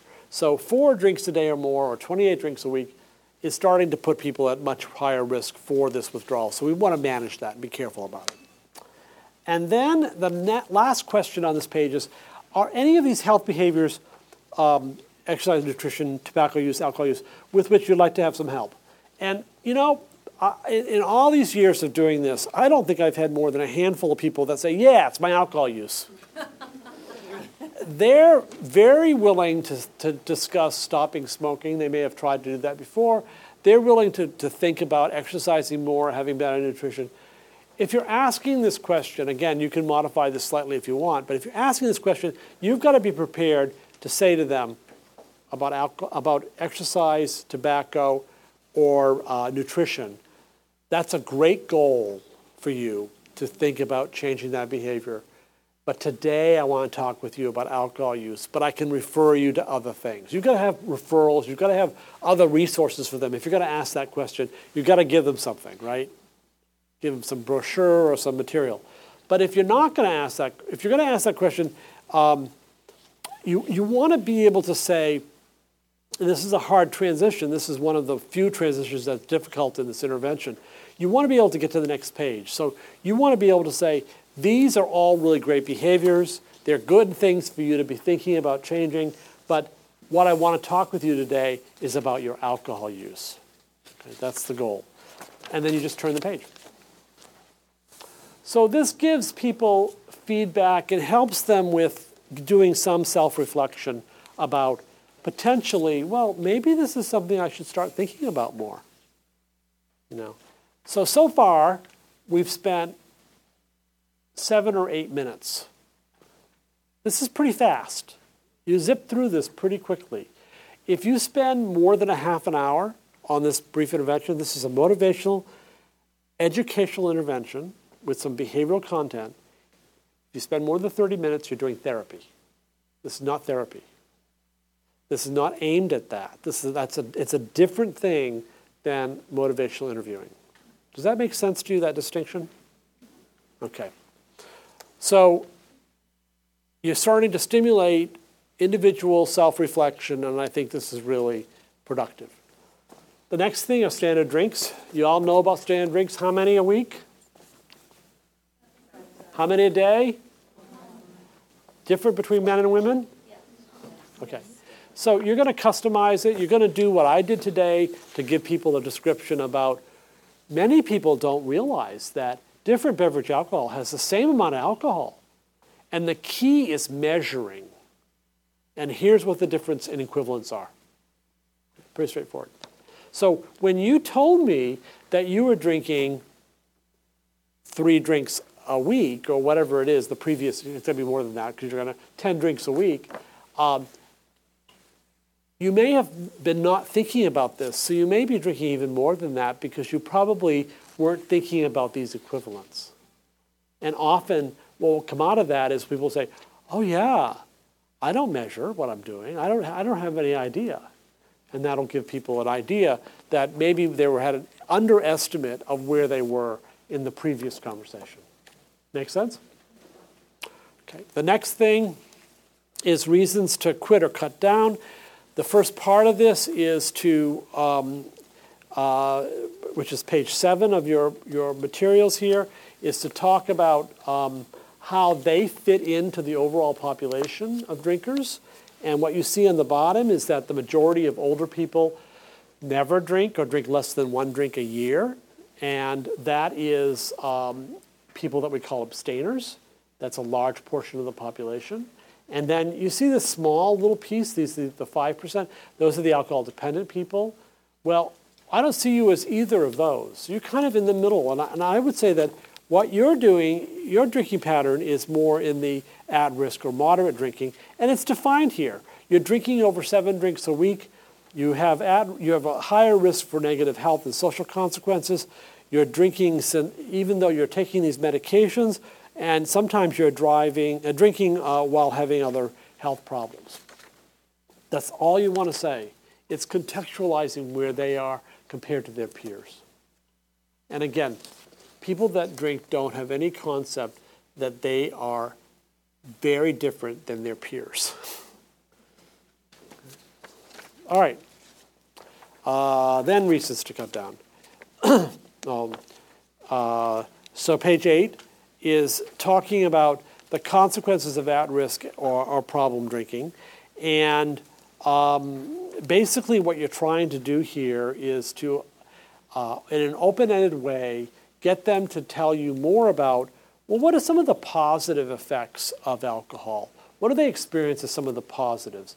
People, remember that ambivalence we were talking about before, and you had discussion this morning? This is where you're trying to sort of address some of the ambivalence that people experience.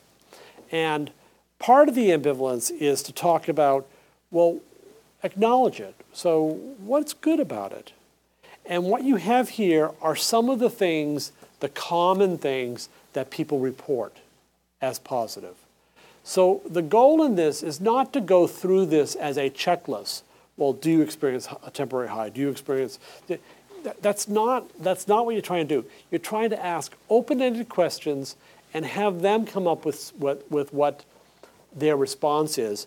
And it, these categories are here just for you to quickly be able to, to check it off. And there's lots of white space for you to write in all kinds of additional comments.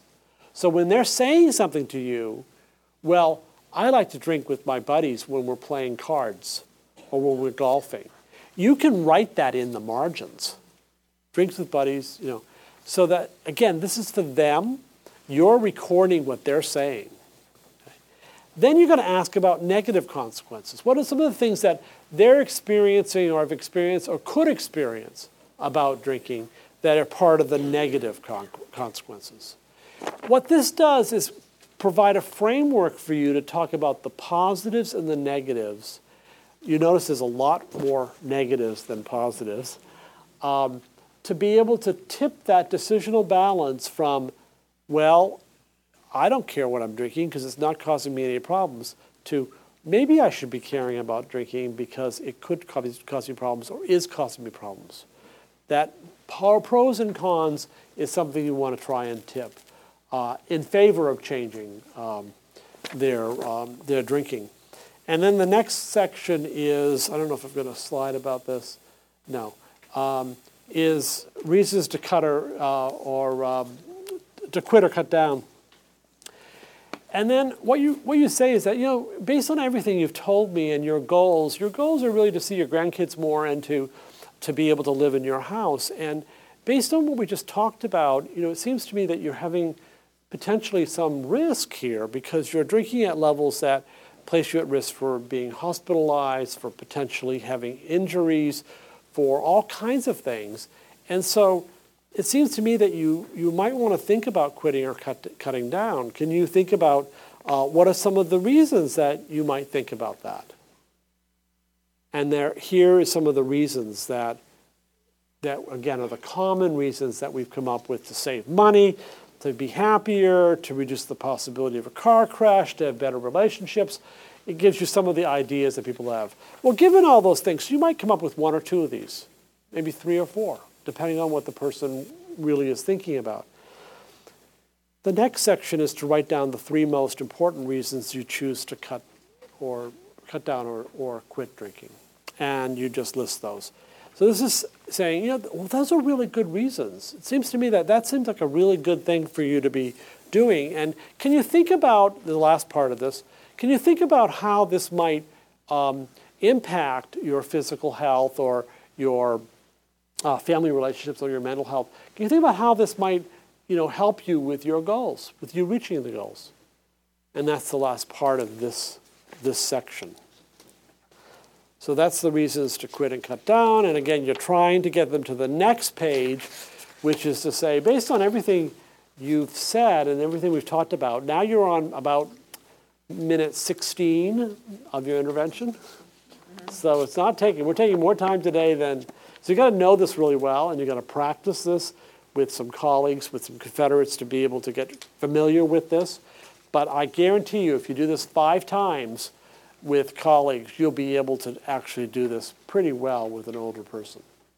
And it may take you longer at first, it may take you a half an hour, but you don't want to go too long, or otherwise, it again, becomes something else. So the next section is, is developing a drinking agreement.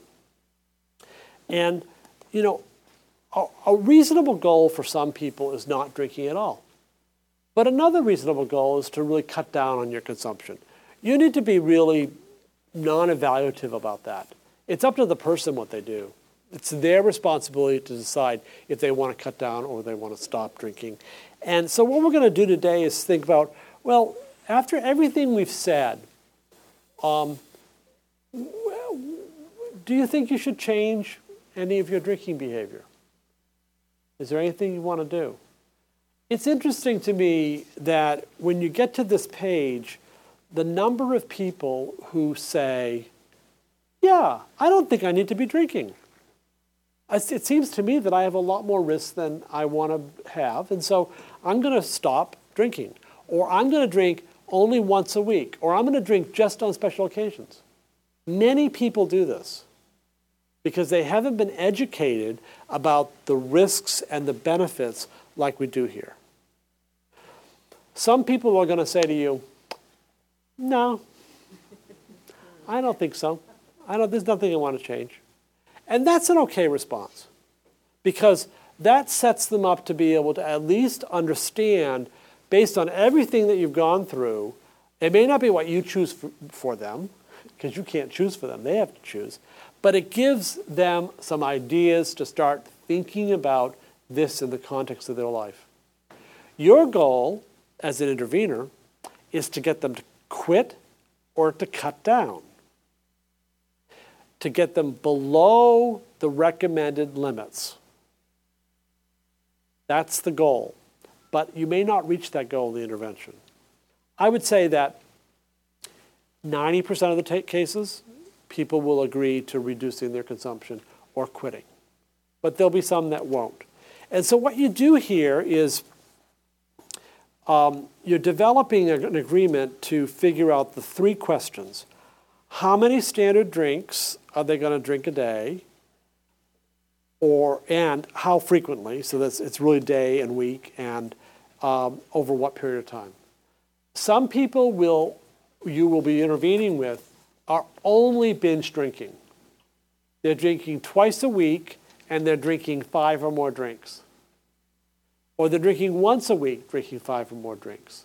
So then you have to customize this based on that, that they won't drink over two drinks on that drinking day. They'll switch to other beverages and whatnot. So you'll write this down then as in this agreement, just write it out that starting today or starting tomorrow, I will drink no more than one drink on a drinking on, on the days that I drink, and um, I will uh, I'll be able to maintain this until I see you again. And then you can sign this. They may not be willing to sign this because uh, their son has said, "Don't sign anything without me being there." Uh, they can initial it. It's theirs anyway, so it's it's it's kind of just using the behavioral technique that when you when you negotiate with someone and you tell someone that you're going to do something, that you're going to actually do it, the, the likelihood is very high that you'll do it. Sharing a goal with someone else actually improves the likelihood that you'll change that behavior and, and meet that goal. So that's, that's the concept behind that. Yeah. Are there any suggestions for the choice between complete abstinence and moderation? Um, especially because there are, there's lots of literature saying that attainable goals and meeting attainable goals leads to Yes. eventual like progression. in, in the motivational interviewing uh, spirit, I feel pretty agnostic about it. I, I think people can do whatever they choose to do. And so uh, you're absolutely right that attainable goals are really important so that you know realistic goals can be very productive. But some people will say, you know, I really think I can just stop. It seems very reasonable to me. Again, you're dealing with a wide range of people, so you never know what people will say. But you know, um, I guess my perspective is whatever people will do is okay. You know, whatever they say they'll do is okay. The next piece is a very quick um, uh, uh, diary cards. This allows people to keep track of their of their drinking. Um, you can provide them with individual cards if you want. Uh, it's amazing to me in our studies, we found that over 50% of people actually use these to keep track of it. So if you've ever done uh, food diaries, uh, you, when you're monitoring how much you're putting in your mouth, you're going to change what you put in your mouth. Um, there, you know, there are uh, obviously a number of new uh, smartphone apps for this kind of stuff. Some people will be using them, some won't, but it's a very powerful way for people to keep track of what they're drinking. You can talk about that. You can you can teach them how to do this very quickly by saying, you know, today is Wednesday. Have you had anything to drink today? Don't be surprised if it's the morning and they've already drunk, because that's not uncommon. Uh, well, what did you drink? Well, I had a couple beers. You put two here, and um, you know. Now remember, your goal. You can fill this out for the rest of the week and show them how to do that, and you know keep track of it this way. And remember, your goal is to drink no more than one drink a day, and some days you may not drink at all. Then um, the last bits are risky situations. Uh, oops. Nope, wrong way, sorry. Uh, shoot. Where did- How did this happen?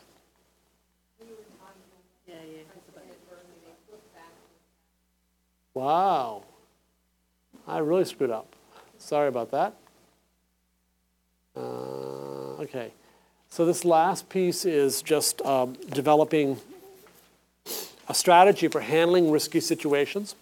Um, and this is to ask about situations or other cues that may trigger drinking. And you know, the idea is to get a sense of you know, people have a lot of risky situations when they may drink more than they intend to. So, can you think of any circumstances that may have you not meet your goals? Any times that that might happen? You elicit from them. Open ended question. Here's some of the examples of what happens. How, what are the two most common things for you? What do you think are your riskiest situations? List those here.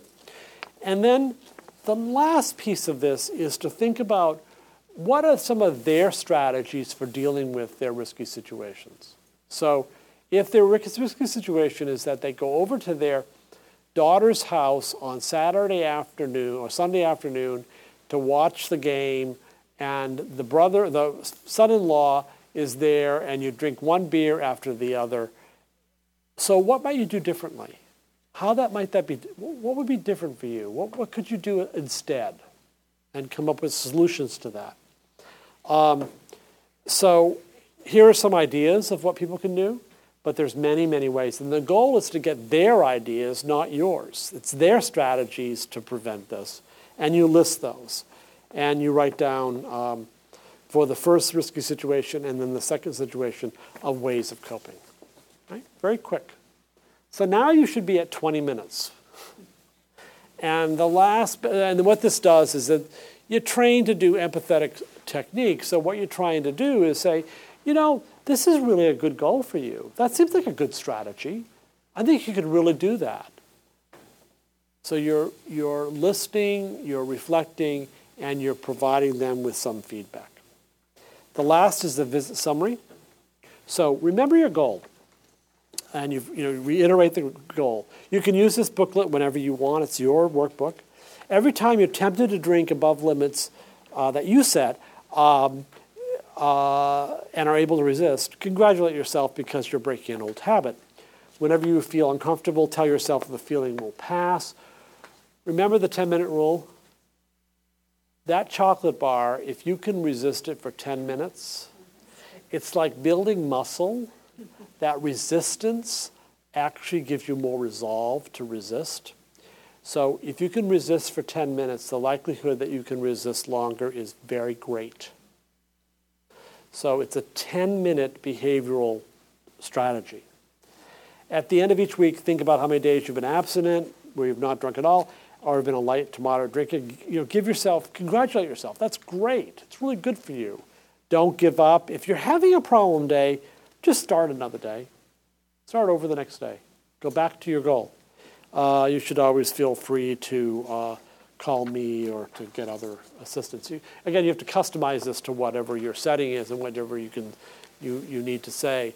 Um, it just gives you kind of the framework for um, you know giving you a practical summary of, of what you've learned from them and their uh, uh, their goal set and what they can do to, to really promote their, their well being. And that's it. Pretty straightforward. Any questions?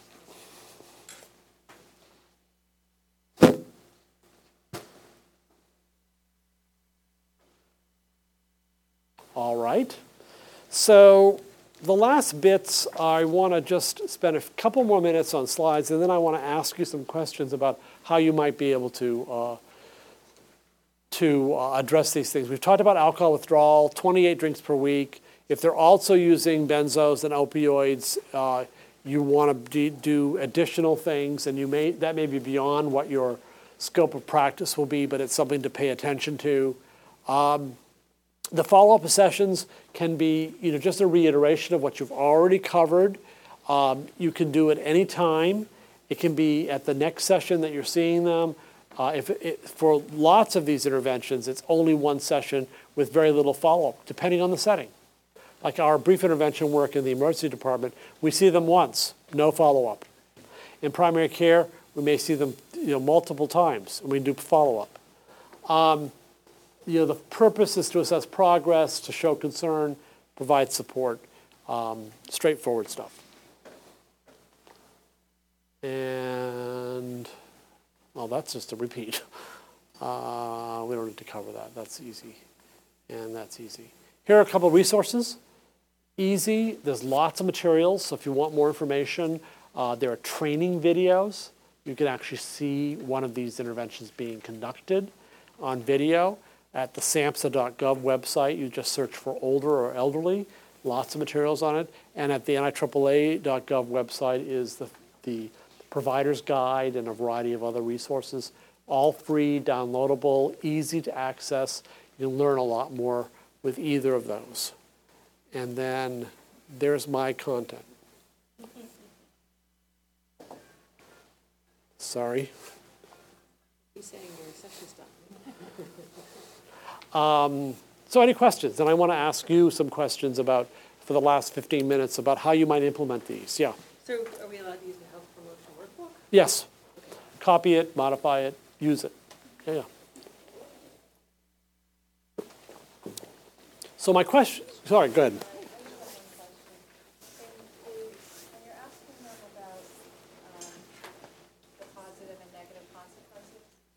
they don't come up with negative consequences, or sorry, with, but you know that there are negative consequences. You can suggest them. You can, you can provide feedback, yeah. If you know more about them because you've been working with them for a while, you may, you know, you may know that they have uh, also mood disturbance, some depression. You may know that they've had other problems. You can absolutely bring those up. You know, that's absolutely appropriate, yeah. Sort of relates to the question Yeah. I had is that some of the positive consequences of removing emotional disturbance or, or those examples, those are coping mechanisms that Yes. lead to problematic use and even dependence. Yep. use. So is it appropriate to identify that although that is a positive effect of use, that it is also a negative effect Sure. of use? Yeah, yeah. You could say it both ways. Yeah, yeah. Because, you know, part of what you're trying to do is have them understand the context of their drinking and all of the things going on with them. Yeah, that's good. Okay, for the last few minutes, I wanted to ask you um, so, to use this tomorrow, how would you think about implementing the AUDIT-C screening questions in your practice? How might that work? What are some of the barriers for doing the AUDIT-C in practice? Yeah, It's not in our EMR. it's not in the EMR. So what you might, how might you change that? We have to work with IT. Uh-huh. So EMRs now are, so you maybe have Epic MRIA or something like that? No, we have a centricity, but, so the Centricity, cage is yeah. in there, but not. Yeah. So the cage is really not a crappy instrument, should not even be included. Okay. The AUDIT-C is, should be replaced, it should be replacement, not a addition. And um, it should, it should be part of, it's, it's well accepted by insurers, it's well accepted in the field. Um, uh, The Joint Commission is going to require probably use of the audit uh, in inpatient settings. So there's going to be, you know, there, there's a lot of reasons to, to include the audit, uh, and certainly the AUDIT-C, the first three questions. Yeah. Other barriers or other ideas about how you might implement screening? Things that you see as, as not being able to do the identification. If the patient has a cognition issue, Cognitive issues is, is really a big one. And so um, you're just going to have to play that by ear, and you may get uh, uh, uh, collateral information from others around that um, insofar that you're able to do that. Again, we're talking about relatively low level consumption, so you want to try to minimize the, the uh, reactivity that people might have around being asked the questions. That's another thing that many people feel um, or experience in implementing screening is that, uh, well, how do you do this where you don't get a lot of reactivity? So you don't you do this in the context of a clinical interview. And if you're not in there already, what I would say is the first thing I would do is it should be embedded within other assessment structures, electronic health record or other assessment packages. It should just be part of it. We ask this of everyone, is the idea.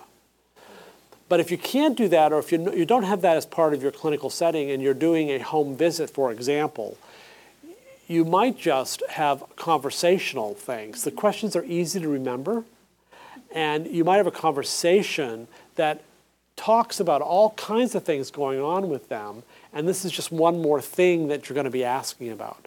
And you do it as a no big deal. Right? Um, so that's another way to get, get some information from individuals and to not have it as a, well, how much do you drink? Because that, you know, you're going to get resistance and you're not going to get any good quality information. But having done many, many interviews, it's, it's really quite straightforward to just ask the broader questions.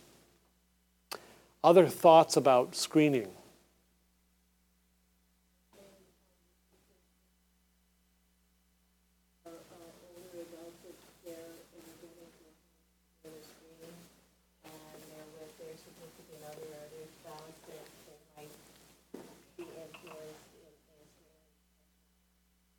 Yes.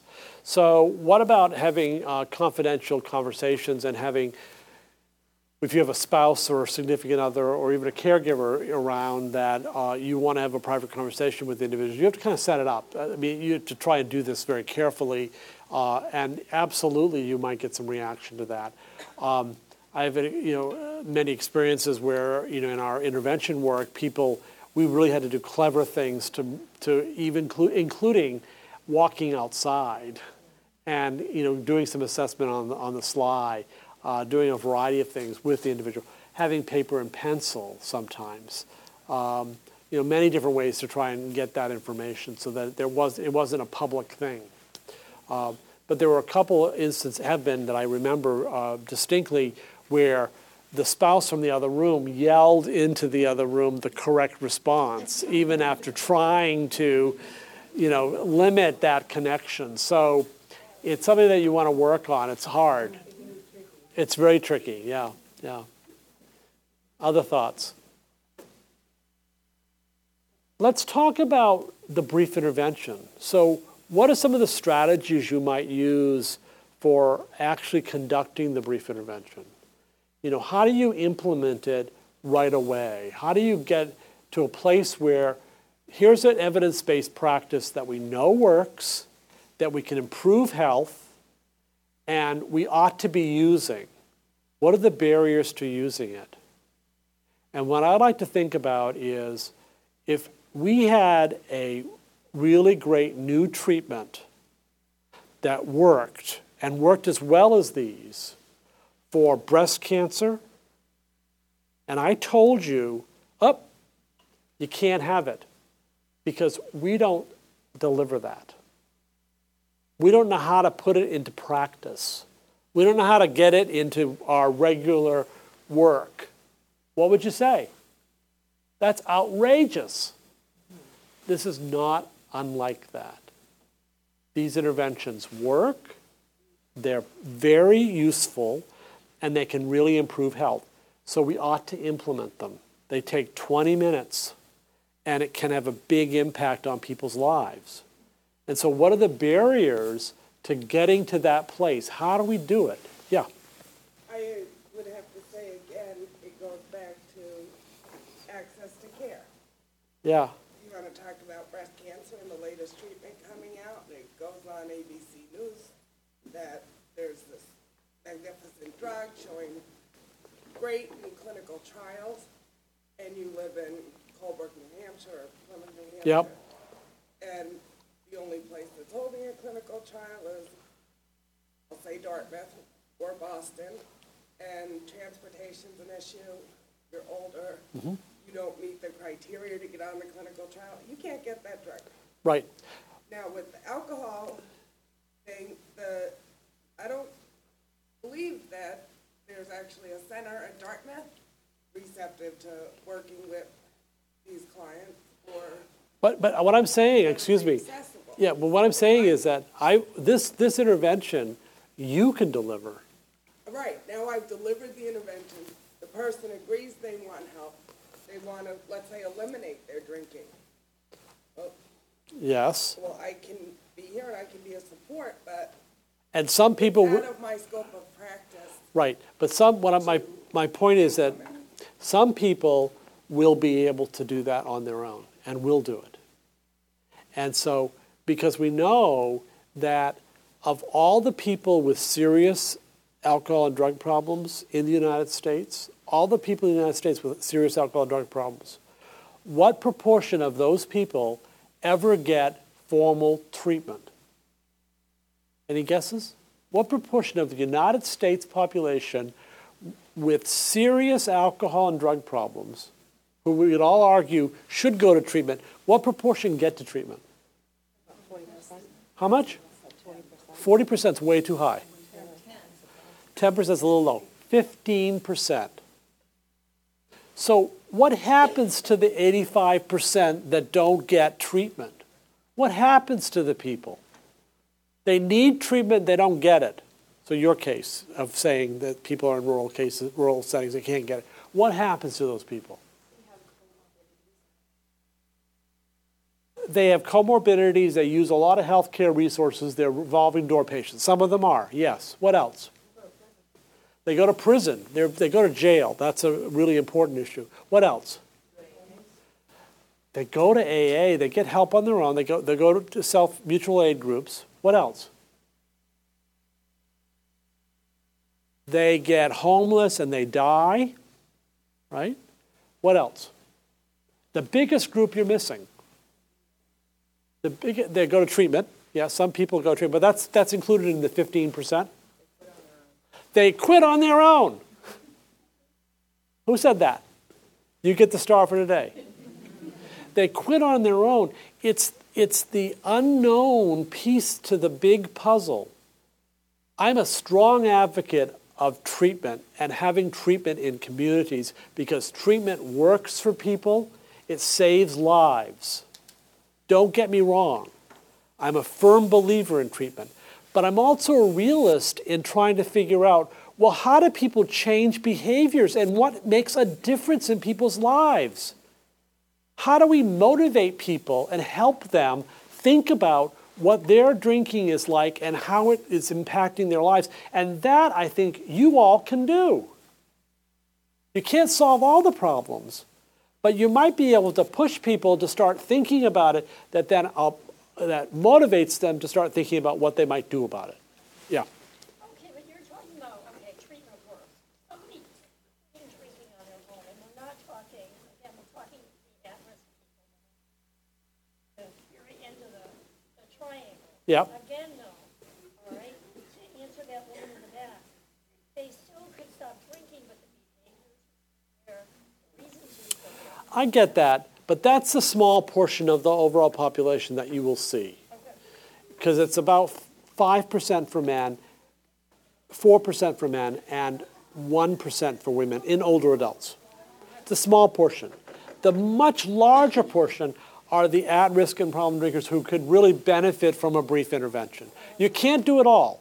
And I'm not denying both of your cases that there are, there are people with serious problems that we don't have great treatments for that are accessible in our communities. I totally get that, I buy that. But I'm saying that the alternative is you've got some tools at your disposal that you now have that you can make a difference in that trajectory. And if you think about that late onset population, the older women who have recent losses, who start drinking in later life, who could really benefit from a targeted brief intervention that might change the whole course of their life because they won't develop huge problems, that could be very powerful. So that's what I'm saying, and that we ought to be thinking about you know, learning how to do these interventions, getting some skill at it, because it really is fairly straightforward to do this. Using what you learned today and putting it into practice because I really think that this could really make a big difference in your clients. And that's what you're there for. You know, you can say, and this is what I say, I have colleagues, you know, I have, we have a big department of psychiatry. I have colleagues who tell me, we don't see any alcohol problems in our practice. Now, I talk to the head, you can't repeat this, this is a big group, but I talked to the head of the anxiety disorders clinic. Oh no, we don't have any we don't have any uh, problem drinkers in our practice. What the hell are you talking about? Of course you do. You don't detect them. You don't detect them. So the screening piece is important. There all of your clients, the people you will see tomorrow in practice, have got these problems, and you're just not detecting it because the numbers are very specific. And so you need to be careful, compassionate, empathetic, and recognize that you have to be really understanding that these are things that can make a difference in people's lives. That if you can detect people that might benefit from these motivational enhancement interventions, you can change the course of what happens to them and the likelihood of them staying in their homes, which is part of the, the goals that we all have. Yeah. Before I said, I've been doing a lot of intakes, and there's a number of people that are in that group that have said, like, I didn't know I wasn't supposed to, I didn't know what would affect me. And I've actually stopped them and said, because I want them to come, they're coming in for an evaluation, so like, should I stop? Should I stop my, even my benzo, should I, should- maybe I should stop. I'm like, no, no, no, no, just come in for the evaluation, we'll do everything, we'll look at everything, and then. Perfect. We'll talk about mm-hmm. that, but it's interesting to me how many people are just unaware and Yep. uneducated. unaware, uneducated, and that's what this brief intervention can do for people and really, really make a difference. So I think it's time to stop, and I want to thank you all for being here today and for your great interaction and attention. I hope it was helpful to you. My contact information is here. Don't hesitate to send me a note if you want more information or if I can help you in any way. I hope this will be something that you can use. I'm very excited to be here. I actually have been uh, tangentially involved in the REAP program since the beginning and 20 years ago. We had lots of interactions over the years. I'm very excited to, to see this program evolve. It's a real model for the, for the country. And the rest of you in practice that are not in the REAP program, I think this is really kind of cutting edge stuff that could really make a difference. So I hope you'll use it. Last question, and we'll, we'll adjourn. I was just gonna say, I'm not familiar with the REAP program, so I don't know what you're talking Uh, we can, if you, uh, it's the, help me with the acronym. Okay, REAP is, uh, it's a, a New Hampshire program, and it's, um, referral, education, prevention. Assistance prevention, right. I couldn't get this to be. For, um, older adults, uh, some of you are familiar with it, some of you counselors are, or in, in process of being trained. Um, and each community mental health center in New Hampshire has at least one brief counselor or have